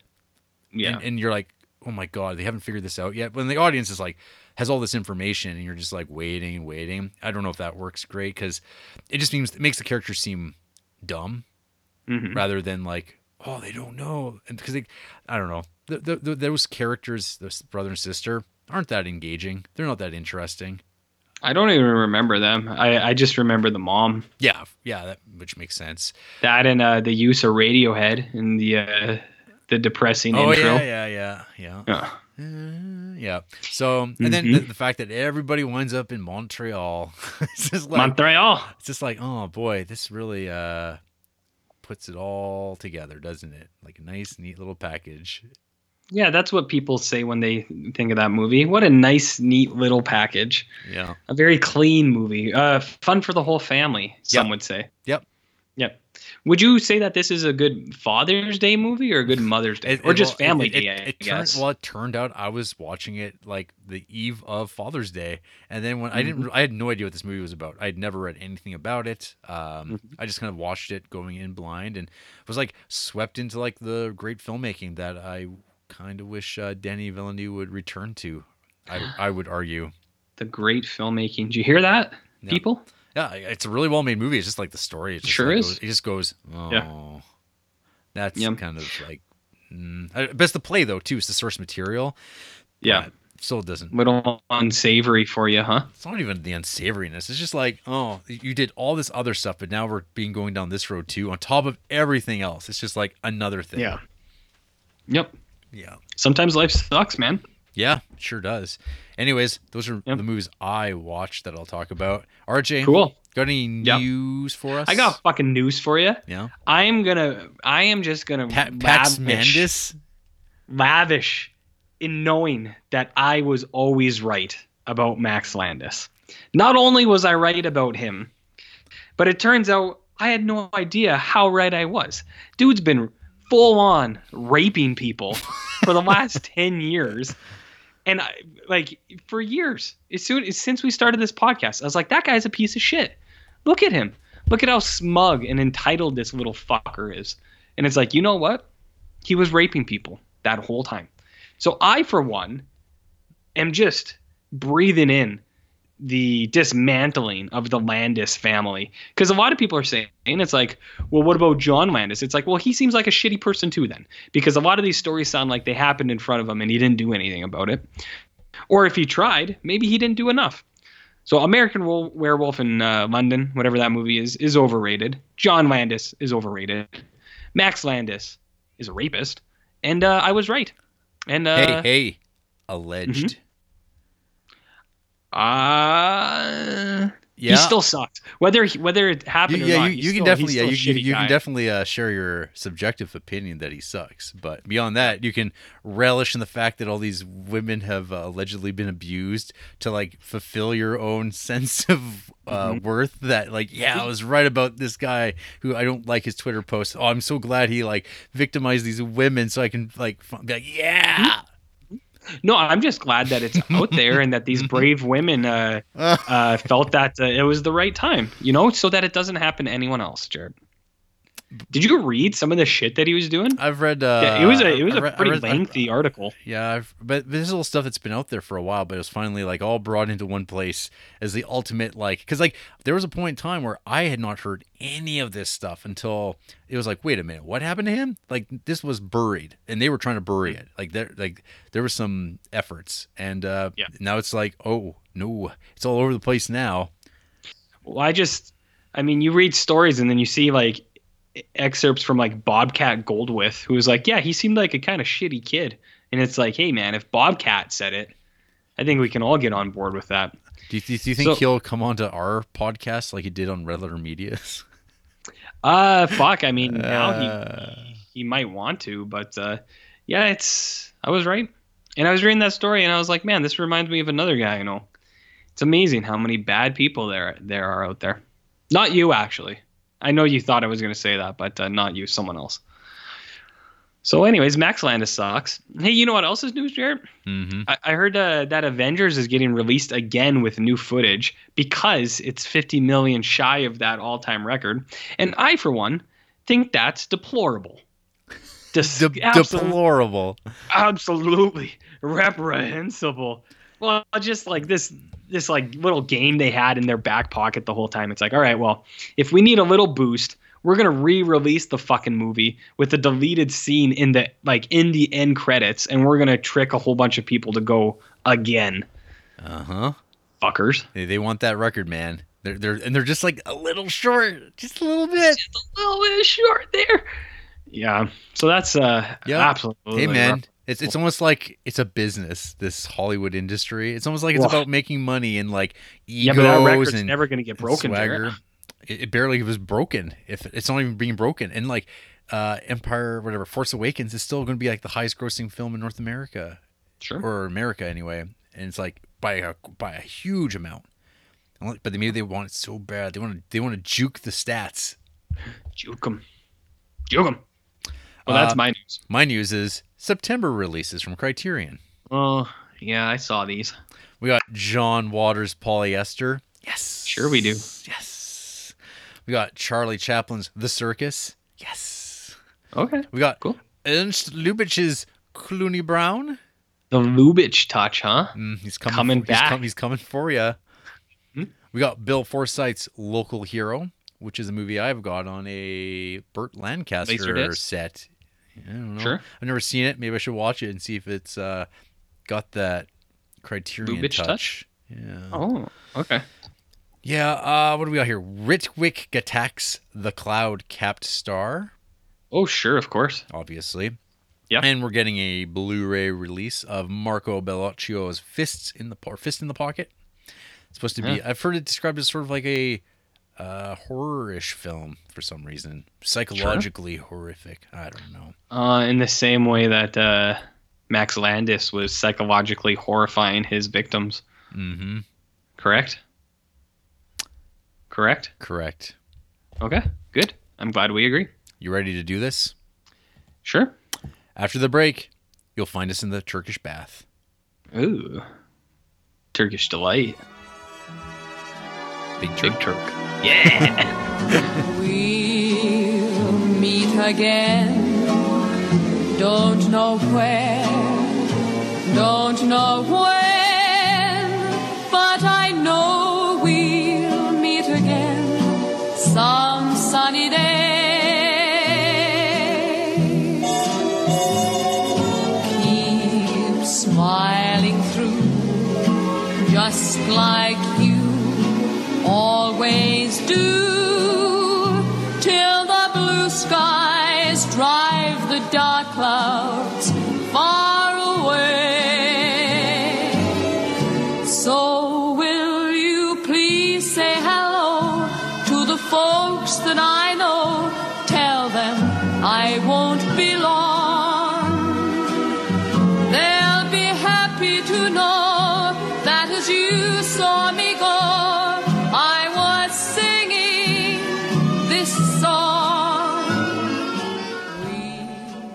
And we're back. This is the Criterion Creeps podcast, and tonight we're talking about the life and death of Colonel Blimp from 1943, directed by Michael Powell and Emeric Pressburger. The tagline for this film An unforgettable story of 40 gallant years. And the synopsis from Letterboxd.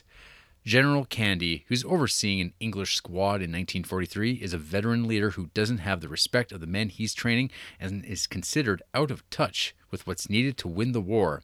But it wasn't always this way. Flashing back to his early career in the Boer War and World War I, we see a dashing young officer whose life has been shaped by three different women and by a lasting friendship with a German soldier. So, first off, RJ, mm-hmm. this title's full of shit. Is it? Yeah.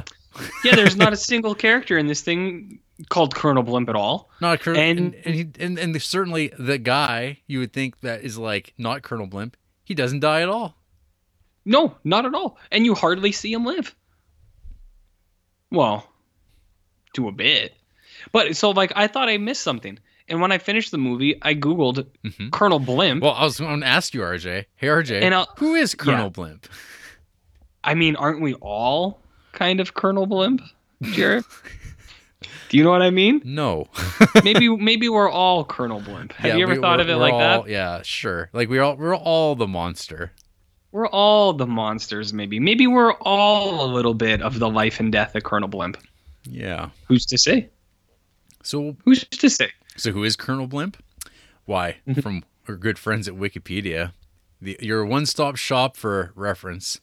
Colonel Mhm. Blimp is a British cartoon character by cartoonist David Low, first drawn for Lord Beaverbrook's London Evening Standard in April 1934. Blimp is a pompous, irascible, jingoistic, and stereotypically British, uh, identifiable by his walrus mustache and the interjection, Gad, sir. Low claimed that he had developed the character after overhearing two military men in a Turkish bath declare that mm-hmm. cavalry officers should be entitled to wear their spurs inside tanks. The character was named after the barrage balloon, which was known as a blimp. What? So, So, the- who the- is Colonel So Blimp? he's a cartoon character. He was like a like a it's like a Dennis the Menace type figure, um, and, and I guess like he became shorthand over years of like referring to like kind of the like pie saber that kind of uh, Britishman who uh, also Mm. is very like traditional and conservative, perhaps contradictory, a blusterer, uh, a man who doesn't like to see reform or change and wants things returned to traditional, uh, like RJ gesturing to himself, Mhm. like a real Mis- Mr. Blimp. Yeah, I, I, I, identify with a lot of the feelings and sentiments of Mr. Blimp. Yeah. So I guess this this idea, this life and death of Colonel Blimp, maybe this title isn't full of shit. Maybe it's uh it's about how this character lives and then um the, the the death of the mindset of Colonel Blimp expires when at the end of the movie, spoilers, he learns an invaluable lesson. Jarrett, I don't know what a metaphor is. I don't know if I Uh, can comprehend these these ideas and themes. I know. Hey, I just remembered uh, I have a friend of mine. His dad uh, used to call two liters of uh, pop blimps, and uh, I really like that. I think I'm going to start using that in my normal life. I got another question for you, RJ. Oh yeah, yeah. What's up? When did you realize Deborah Kerr was playing three Okay. different characters? Okay, so this isn't this isn't like the last time, Jarrett. I uh, it took me to the third time to figure it out. I didn't. I had no idea the first two times. Um. well, you wouldn't know it the first time. Well. Well. Yeah. I mean. Well. I mean. I didn't realize it the first time that she came back. Yeah. Uh. And then at the end, I was like, wait a minute. Is that Deborah Kerr again? I was like, this lady looks uh an awful lot like that other lady. Why isn't she Why? aging? Yeah. So uh, it, I I will admit uh, I didn't realize at first when the second lady comes in. I was like, I didn't even. I don't think I even pieced it together. It's like, oh, she kind of looks like that other lady, because I'm a chud and I have chud opinions, and I was like, I don't get this. Uh, but I figured it out near the end, so you'd be proud of me. I uh, I'm not coming into this thing completely clueless you put for the once. pieces of the puzzle together and they snapped. You went, oh, it's a Uh, sailboat. Oh, a sail. It's it's not a schooner. It's a sailboat.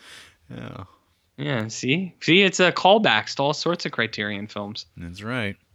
Mm-hmm. So RJ, yeah, I, I, yeah, I've never seen this movie before, but we know about that Oh, good. that Pressburger, uh, and this movie's got a reputation. People seem to really like this movie. They're real big fans. You know what I was not a big fan of though? what's that, Jarrett? When I did a uh, length kind of check, a display check. How long is this movie? Because I didn't know when I started it. I was just like, "Oh, Oh, is this going to be?"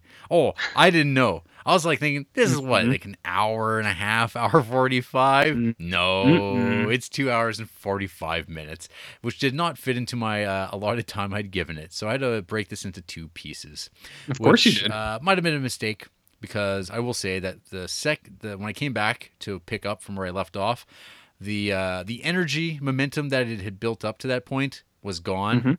Uh, my mind was Yeah. filled with other things, and I was kind of like not as engaged with it. So That's that- too that- bad. That's on me. Um, that all being said, so this movie starts off in a Turkish bath, uh, which Sure is a, a very popular destination, I guess, for people.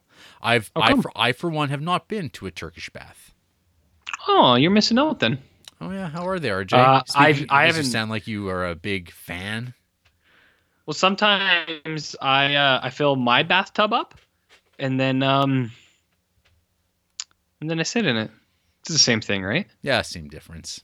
Uh, no, I've never been there, but I mean, it looks really cool. Having a sweat. Yeah, Ta- I talking mean, talking sweat- about the days, the matters of the day. Yeah, like with the boys, for the boys having a little sweat. Like, what what's wrong with that? I sweat Ooh, R- RJ has turned into a robot. some. Oh, for real? Yep. Oh, what should I do? uh, let's continue on. Let's see. Let's wing Okay, it. you talk. So, uh, the movie picks up with a young, up and coming militant soldier who has a scheme. He wants to show this Colonel Blimp that his way of thinking, that we declare things at noon and by God we stick to those things. He's saying, well, what if I just attack at six and like accomplish this like war game exercise and just beat you immediately? That's not the time.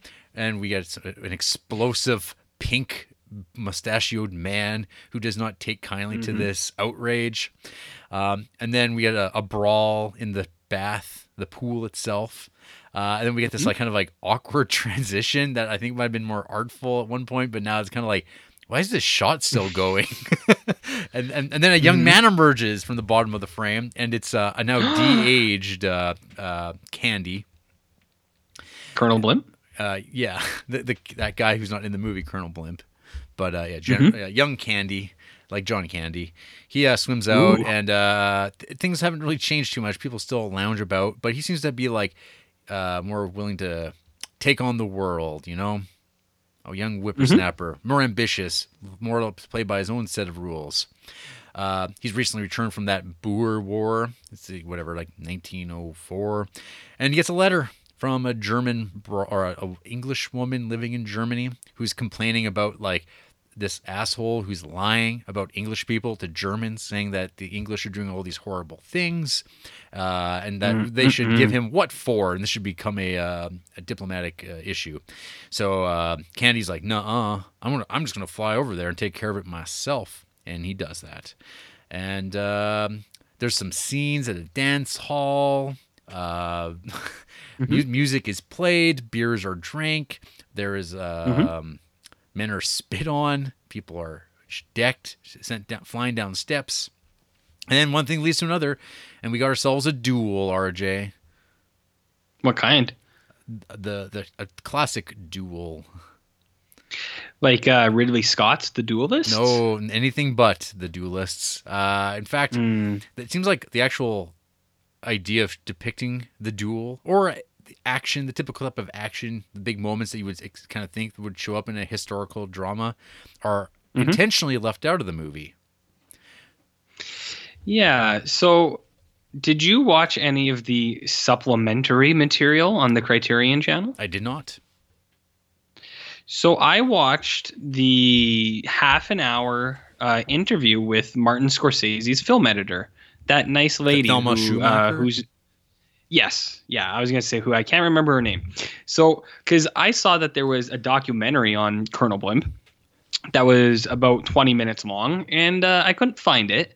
But uh, Criterion Channel had two supplements. They had the intro by uh, Big Marty himself, and then they had the which was only like eight minutes, and then they had this half hour thing uh, by that nice lady, uh, whose name I already forgot again.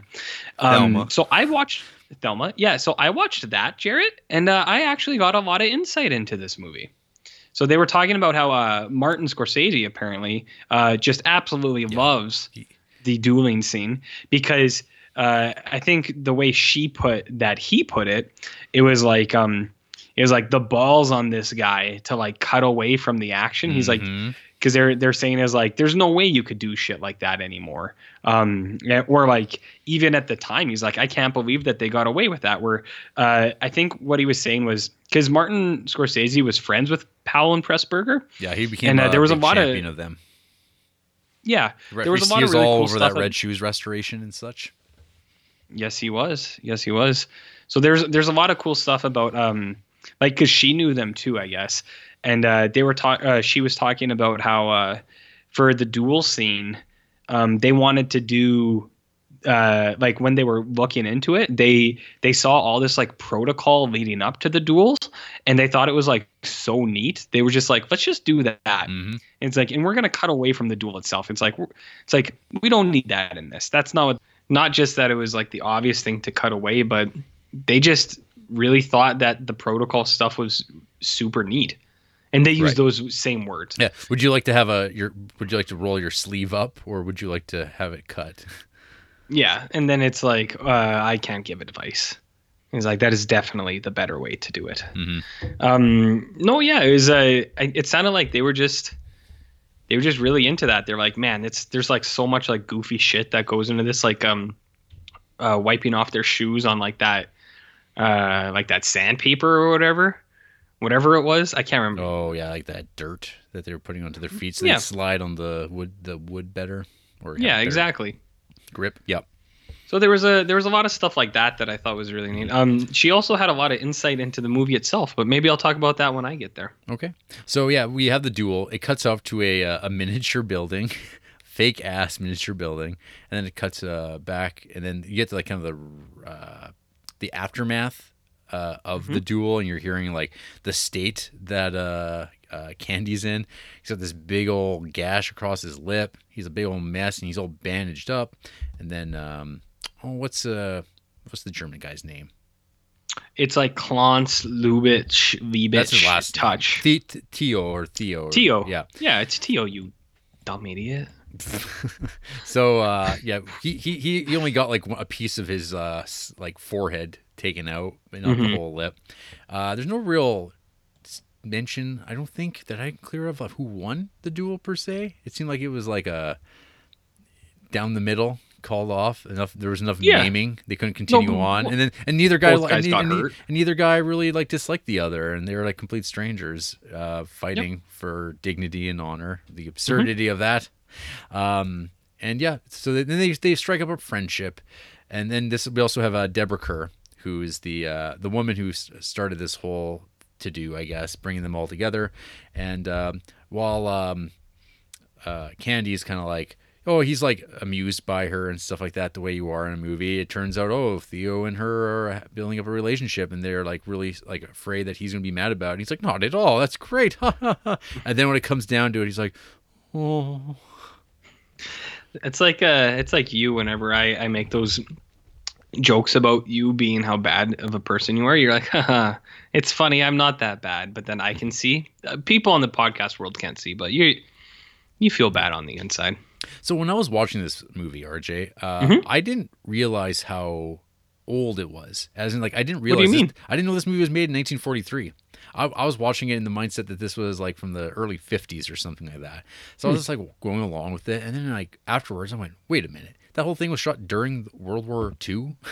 like it, it felt like mm-hmm. uh, I didn't. I based on the subject matter, I was like, "Oh, I wouldn't expect that they'd make this movie that mm. would have a sympathetic German character and like actually have sort of a not ex- like all rosy depiction of like the British mm. mindset and like the way war is fought. It's kind of like it's not pro-war. It's very much like, well, unusual tactics must be taken, and like we have to fight unconventionally to win this war. We can't fight with honor because the enemy's definitely not doing that way. Because we have that all about like how right is might, and uh, that will be the thing that wins the day. Even though the Germans will do everything in their power to win, and it's like, well, yeah, this is war. Like certain things are off the table. We have to do things unpredictably and underhanded to win because you don't realize the threat that the Nazis represent.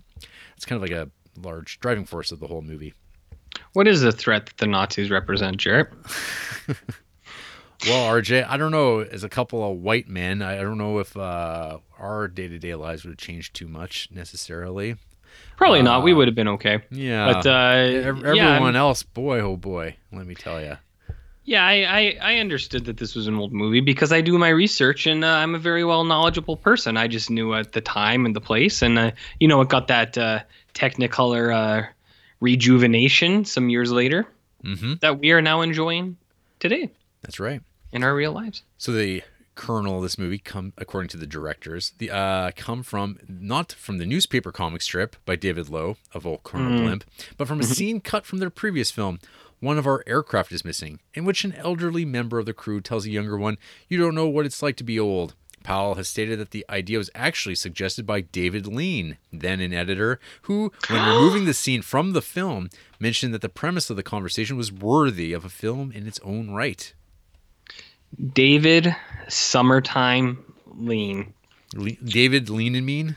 Unbelievable. See his his influence is just astounding. It resonates across time and film, Jarrett. Do you know who Powell's first pick for Blimp was? Uh, I heard it was Laurence Olivier. Big Larry. We just, we just Uh-huh. can't we just I can't escape Can't- him. Can't get enough of that guy. Uh, so that's another thing that um, Thelma was talking about in her uh, long interview was uh, apparently I don't know if they it said this in the Wikipedia or the essay or wherever wherever you got your information. Um, apparently, Britain really did not want this movie to be made, Mhm. and they were actively trying to stop it to be made. Um, they didn't want the comparisons to Winston Churchill. They thought it was uh, anti-propaganda or like German propaganda almost because it was sympathetic to, um, uh, as they call them in this movie, like aliens, like just foreign foreign people, I guess. So like the the British people didn't want it to be made, and there was a part of which where it was talking about like they they actively got Laurence Olivier out of it or something like that. Yeah. And it was like it was like the they they had like the they had a Ministry of play in that. Information refused to release Olivier, who was serving in the Fleet uh, Air Army Uh-huh. from active service, telling Powell and Pressburg, "We advise you to not make it, and you can't have Laurence Olivier because he's in the Fleet Air Arm, and we're not going to release him to play your Colonel Blimp." Son of a bitch. Son of a bitch, they got him. So RJ, But- I'm I'm, Mm-hmm. I'm I'm picking up this disturbing trend of like facts and information and factoids from you, which is like un, which is unusual, uh, particularly if one did not care for this film. Well, Jarrett, I'm a wealth of information. Some people have said that I am maybe the smartest guy they know. I was talking with my buddy Marty. Uh, oh, sorry, Martin Scorsese. I call him Marty. We, Marts. I talk to him at home. Uh, I call him on smart- weekends. Smarty Marty. No, actually, all it was, Jarrett, was uh, this morning when I woke up. Uh, I had about an hour or two before I had to do anything, and uh, I was really tired. That's all So, it uh, takes. That's all it so- takes. That's that's the line between having a uh, a middling run of the mill podcast and Yep. one with all that information that people are so starved for. Well, okay, so here's what it actually was though. So I had like an hour this morning while I was having my coffee, waking up. I was like, oh, I'll throw something on. I was like, I don't want to put on a whole movie because I only really have like an hour. Uh, and so I searched on the Criterion channel because I knew that there was this documentary. I was like, maybe they'll have it, but they didn't. Hmm. They just had uh, they had They might this not other have the thing. rights for it. Yeah, so I was like, well, I was like, I think because the the one I watched was twenty eight minutes or something. I was like, I think that's as long as the the alleged documentary even is, because I think that's only half an hour. So I was like, whatever, I'll throw that son of a bitch on while I'm like, while I'm like doing my morning stuff. However, that's not always the case because for the movies that are, are that are on the Criterion channel, I always check, and there's not always other things. I did watch um the Solaris supplementary stuff, but I never talked about it because I forgot. And that episode was 100 hours long. Yeah, exactly. So we didn't need it anyways. But yeah, I, I got a lot of insight from uh, Thelma. Nice. Um, Maybe. so yeah, like I alluded to, uh, up until the point, basically right before the First World War stuff, I was like, I was starting to be won over by it, but there was something between taking that break and coming back to it where I was like, oh, I know where this is going. kind of like I know where What I am going. Don't. no, that's fine. Keep going. Yeah, but uh, yeah, I, I just kind of the I, I wasn't on board with the rest of the story. Really? Tell me more. That's about it. You are not okay. Is that the end of your uh, diatribe? Sure. So uh, I was actually I was more or less along the same lines of you, where um, I I knew how long it was, but I uh, I portioned it out appropriately, where I knew I had three hours, so I could just watch it, and I went in one go. Um, when I was watching it, I was like, it's it's pretty good. I was like, I, I definitely like it better than uh, that piece of shit. I know where I'm going, and uh, I I think it's better than Peeping Tom also, uh, but it's it's it it doesn't come close to like Black Narcissus or uh, the Red Shoes, anything like that. Uh, so when I was watching it, I think I had more or less a similar opinion to you, where I was like, eh, it's fine. Um, there was a lot of like fluff in there, I think, especially for a two hour and 44 minute long movie. I was like, eh, it's fluff. Um, but yeah, you're kind of right. Where I watched that thing today and I was like, oh, that's neat. That's cool. It gave me a better appreciation for it a little bit, I guess. Not like, I don't think it pushed it from like, yeah, I think that's good to, yeah, that movie's amazing. I was kind of just like, Yeah. oh, this thing's okay to, oh, yeah, that's neat. That's cool. Mhm. And uh, that's what I mean. It's just I have more information to tell you. Like Jarrett, did you know that? Uh, fuck, I can't remember. It's I can't remember if it was Powell or Pressburger, but one of them was in love with Deborah Kerr, and this movie was about his love affair with her Oh wow. and how he couldn't get over her oh. and wow. how and how he saw her in all of the women that he was with. You didn't do the oh wow again. I, I went, Oh, so yeah, there. That I think that's the last uh, insight that I have from uh. Thelma was uh, it, it was talking about like how it's uh, this movie is whichever one it was I can't remember how it's basically just about them being in love with uh, Deborah Kerr. Um, and then actually I saw that at the time of this interview was a while ago uh, that Thelma lady had the book Hugo Cabret on her desk, and it's like, hey, maybe that's where that movie Hugo came from. Who's to say? Jarrett, who's to say? Uh, no, I I thought this movie was pretty good. Um, I don't think it's it didn't it didn't blow or rip my dick off or anything like that. Uh, but I there were a lot of things that I liked about it. Um, I think a lot of the sets are real pretty, especially when it's like, is it is it like matted, painted backgrounds? Is that what it is? Yeah. Sure. Sure. Yeah. Sure. I, I liked those. I thought those were real nice. Some of those, but there's also just like regular old like backgrounds, matted, matted canvas backgrounds. Yeah, there wasn't- like literally. there wasn't like a ton of those, but there's Yeah. some. Uh, so I thought those were cool. I thought uh, the Technicolor looks real nice. Mhm.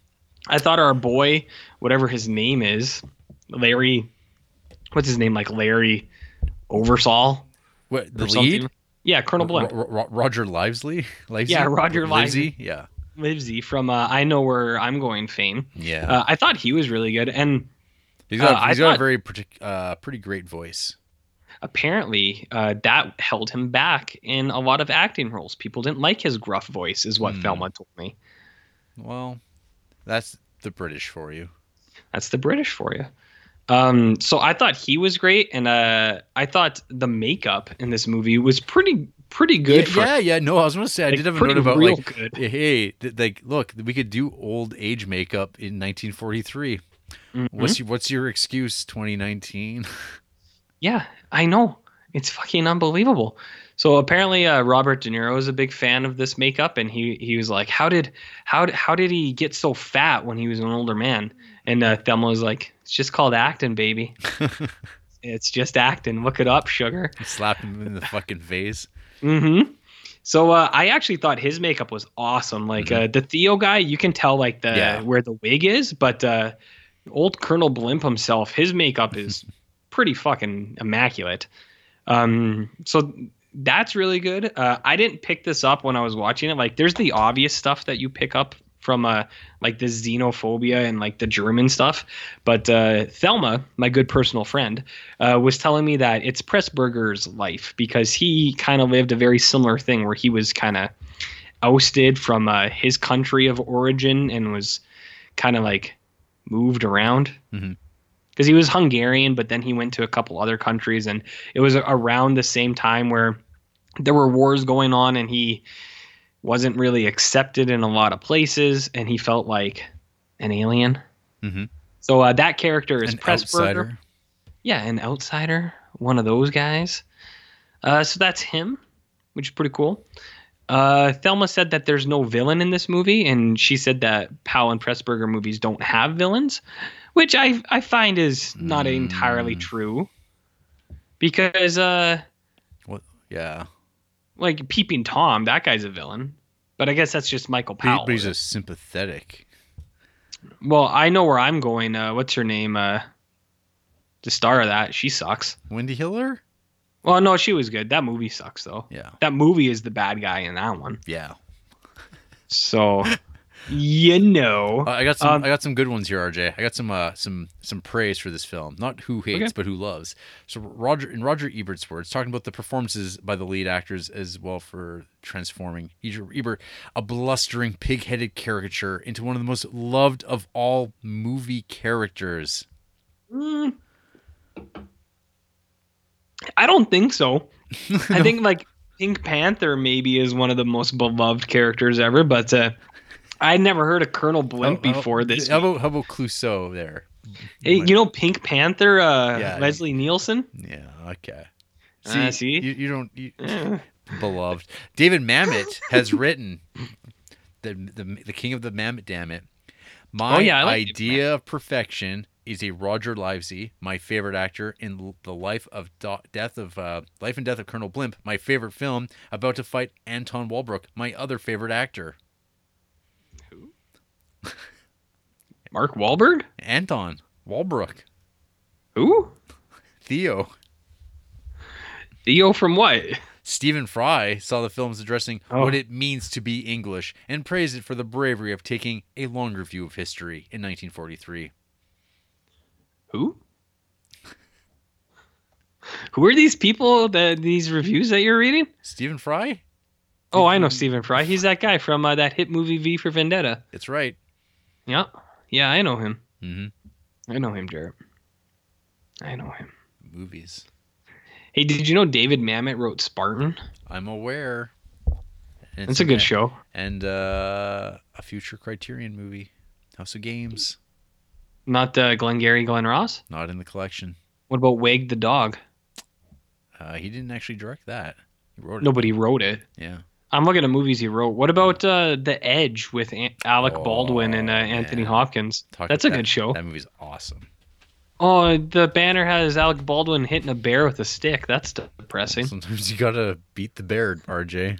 Sometimes you, sometimes you beat the bear. Sometimes the bear beats you. I think that's how it goes.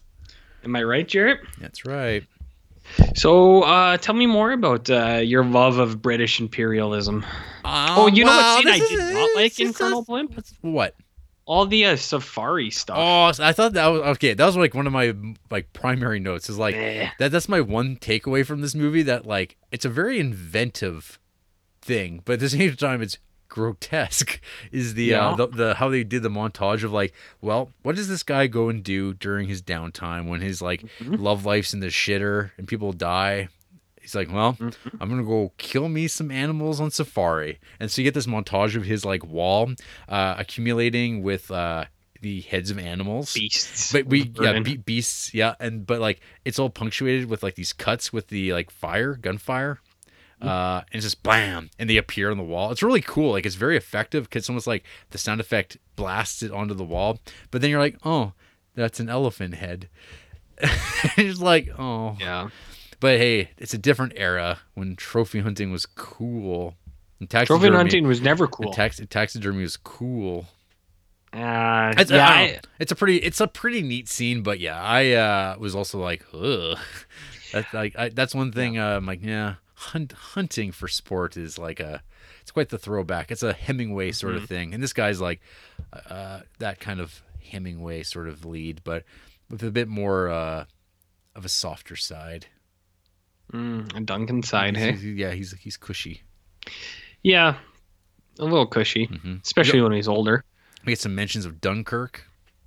You do get some Dunkirk. Mhm. Um, you get some Dunkirk. You get uh, some other Kirks. Captain Kirk, I think he's in this for a little bit. Um, I think you would like this movie more if it was 40 minutes shorter. just me in specific, or just Yeah. like the No, royal just you, you. you specifically. I yeah, I don't know. It's also the subject matter how it's handled. It's got that it's got that uh lightness of a Powell and Pressburger film. Oh, actually, so that that's another thing that I wasn't super hot on. Where I think the um, I think the intro and the ending are too playful, and like it's not that the movie itself doesn't have like humor or like playful things throughout, but the the intro and the ending specifically feel out of place because they're they're almost over the top goofy, yeah. and you're kind of like this seems like a bit much. Yeah. Yeah. So- I, I wasn't uh, those those definitely were like this real goof cornball stuff. It's like I mean, it's not like it's totally out of place, but I just like, yeah, this isn't for me. This this type of material is not how I like see the world or watch movies. That's totally again, that's my preference, I guess, for stuff. But It is your preference. That's your right, man. that's my right. You know, Mhm. we all can't be the Werckmeister harmonies. Oh, Or- what's or that movie about again? A whale? walking. A lot of walking and straw Oh. shack and naked old men in hospitals. Anyways, Hmm. RJ, who Yes? hates Colonel Blimp? Uh, Z- People? yes, people. What do we got here? Uh, this is a popular. I've seen this name before, and I think they're they're just a Letterboxd troll, but that's okay. Okay. Sha Wojing with Hmm. half a star. I, I follow. Yeah. They um I've seen them like they basically just give things half stars. Yeah, that's uh, they have Long Uh, and look, and they write Yep. long and boring, endless dialogue. I'm not British, so maybe some things were lost on me, but I really wasn't into the film. Has a couple of stirring moments.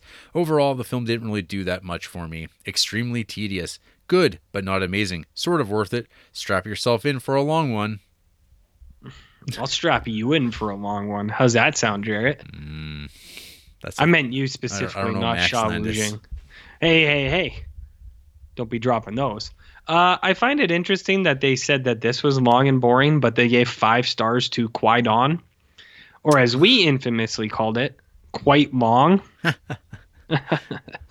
yeah, this person's a troll for sure because they have 1900 ratings and uh, That's 400 half are half stars. Yeah, and they're shitting here like Ernest Scared Stupid. That's not a half star movie. Get fucking bent, Uh, person. next up, Wherever you are. Rima, one and a half star. Mhm. Man, I'm going to be in trouble for this rating. I know that this film is a classic Powell Pressburger, but it is slow and dull and cliched. There is there is said it, and I'm not sorry. Maybe because this was filmed in some of the darkest days Okay. of World War II, neither the script nor the acting has any depth or subtext. Mm, disagree on that. Perhaps in such a harrowing time, the British could not afford it.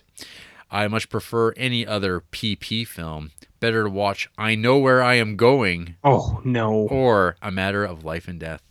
Come on. Not I know where I'm going. Not that one, Jarrett. I know where I'm going. Um, so their favorite movies are things you would expect, like Criterion's, but there's also five stars for Fight uh, Fight Club, five stars for like Run Rolla Run Lola Run, which is weird. But here's the bio for Rima. Check out my podcast, Foibles, on iTunes. Jarrett, I uh, I think I'm not going to check out their podcast. Sick. Uh, sick burn, am I right? Finally, Tofba Tough, but to Facebook. I don't know. One and a half mm-hmm. star. Nope, couldn't get into it. Too much of hip hip jolly old chap. Just put me in an irritable mood. Maybe some other time I can forbear it enough to sit through the whole thing. It's a weird thing to say. Um, I'm looking through their like movies. They actually so here's a trend. All every one of these people gave uh, Departures, the 2008 film by Yojiro Takita, five stars. So I wonder what what that movie has that a uh, movie I've never seen or heard of. I I have it on my watch list actually, Jarrett. Departures? Departures by uh, that name I said. Yeah. Um, so they all give that five stars. So I don't know what that movie has that this one doesn't. Hmm. But uh, there's some half star movies in here, like The Last King of Scotland, and uh, Somewhere, which is that Sofia Coppola movie starring Stephen Dorff. That's right, Deacon Frost from the Blade Man, series. That's like three weeks in a row. We can't avoid the, dwarf. Well, I mean, uh, once you bring up Stephen Dorff, there's not really. I mean, just end the podcast, Yeah, brother. that's it. Brother. Is it? That's for the hate. Um, any other Okay. thoughts you want to share? No, I think I think Colonel Blimp is fine. Yeah. I, I have no strong opinions for or against it. Like, I think it's a good movie. Uh, I'm sure it's some people's favorite movie, and I'm sure it's some people's like blame movie. But uh, I thought it was fine. I don't Yeah. know. I I think it's like, yeah, for me at this point, and actually, I was actually talking to a guy at the comic store about Powell and? Pressburger, and uh, I think we were all on the same page that Black Narcissus uh, was was the top dog. What about But Red Shoes? He was he was on the same. He was like okay with Red Shoes, like I am. Mm. Like uh, other people do really like that Red Shoes, but uh, Black Narcissus for me. What about that Red Shoes? So it's good, but Well, I think we can say I am f- going to firmly put Colonel Blimp in the middle of the Powell and Pressburgers that we've seen. Yeah. Under Yeah. Red Shoes and Black Narcissus, that but sounds fine. over That's definitely that sounds with me. Yeah, and I I know uh, what's that one show? Peeping Tom is just Powell, but uh, I'm I'm counting that. It's half. We an- can count it's, that. It's half an Archer. Yep, fair enough. Cool. So uh, you want to get some food or something? No, Okay. Well, see you later then, dude. after the break, Huh? RJ and I are rapidly aging, Ooh. and you- we're, we're going to look at our uh, the the wasteland of our podcast after uh, Mhm. after some bombing, and go, awesome. Awesome. I can move on with Hey, my life. Oh, that's a good point. Go kill some think- Nazis. Oh.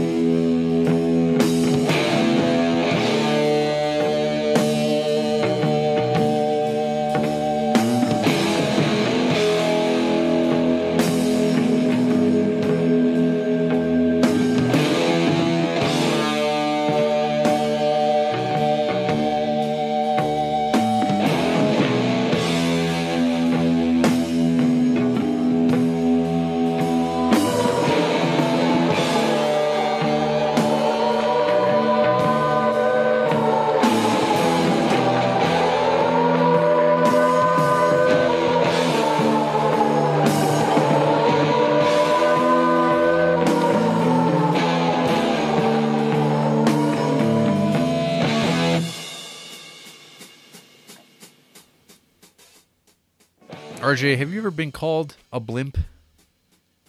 I've been called worse things by better men. Sure. When you were said that, called by that, how did it make you feel? Uh, I mean, not great. I mean, Did it make you feel small? no, I think that's the opposite, man. A small blimp? Well, no, I think blimp kind of packs that implication that you're a large man. Oh, Correct. I see. Like you're a blimp of a man. Like I mean, I've heard it in terms of like my male features are quite blimpy, but Ah, uh, uh, he's gesturing toward his crotch, folks. no, Jarrett, I was gesturing towards the microphone in front of me. Oh, I You're see. being a real Max Landis over there. You can email us at criterioncreeps at gmail.com and tell us the mediocre job we're doing here. Yep. We got a Facebook page. We're on Instagram. We're on Letterboxd. I'm Jarrett Duncan. He's Barnloaf. We've got a Patreon. We've got a YouTube.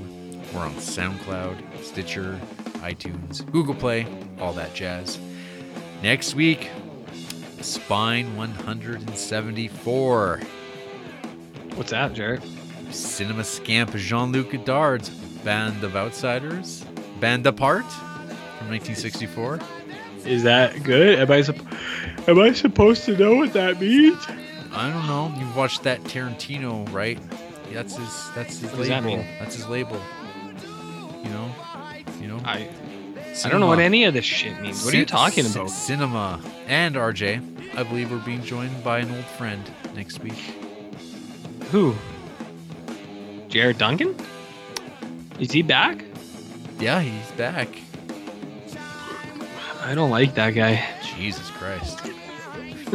Work work through that before next week. Frank will be disgusted. No. Frank loves me for who I am. Good night. Put on your folks. dance. Put on your dance shoes. And. Die.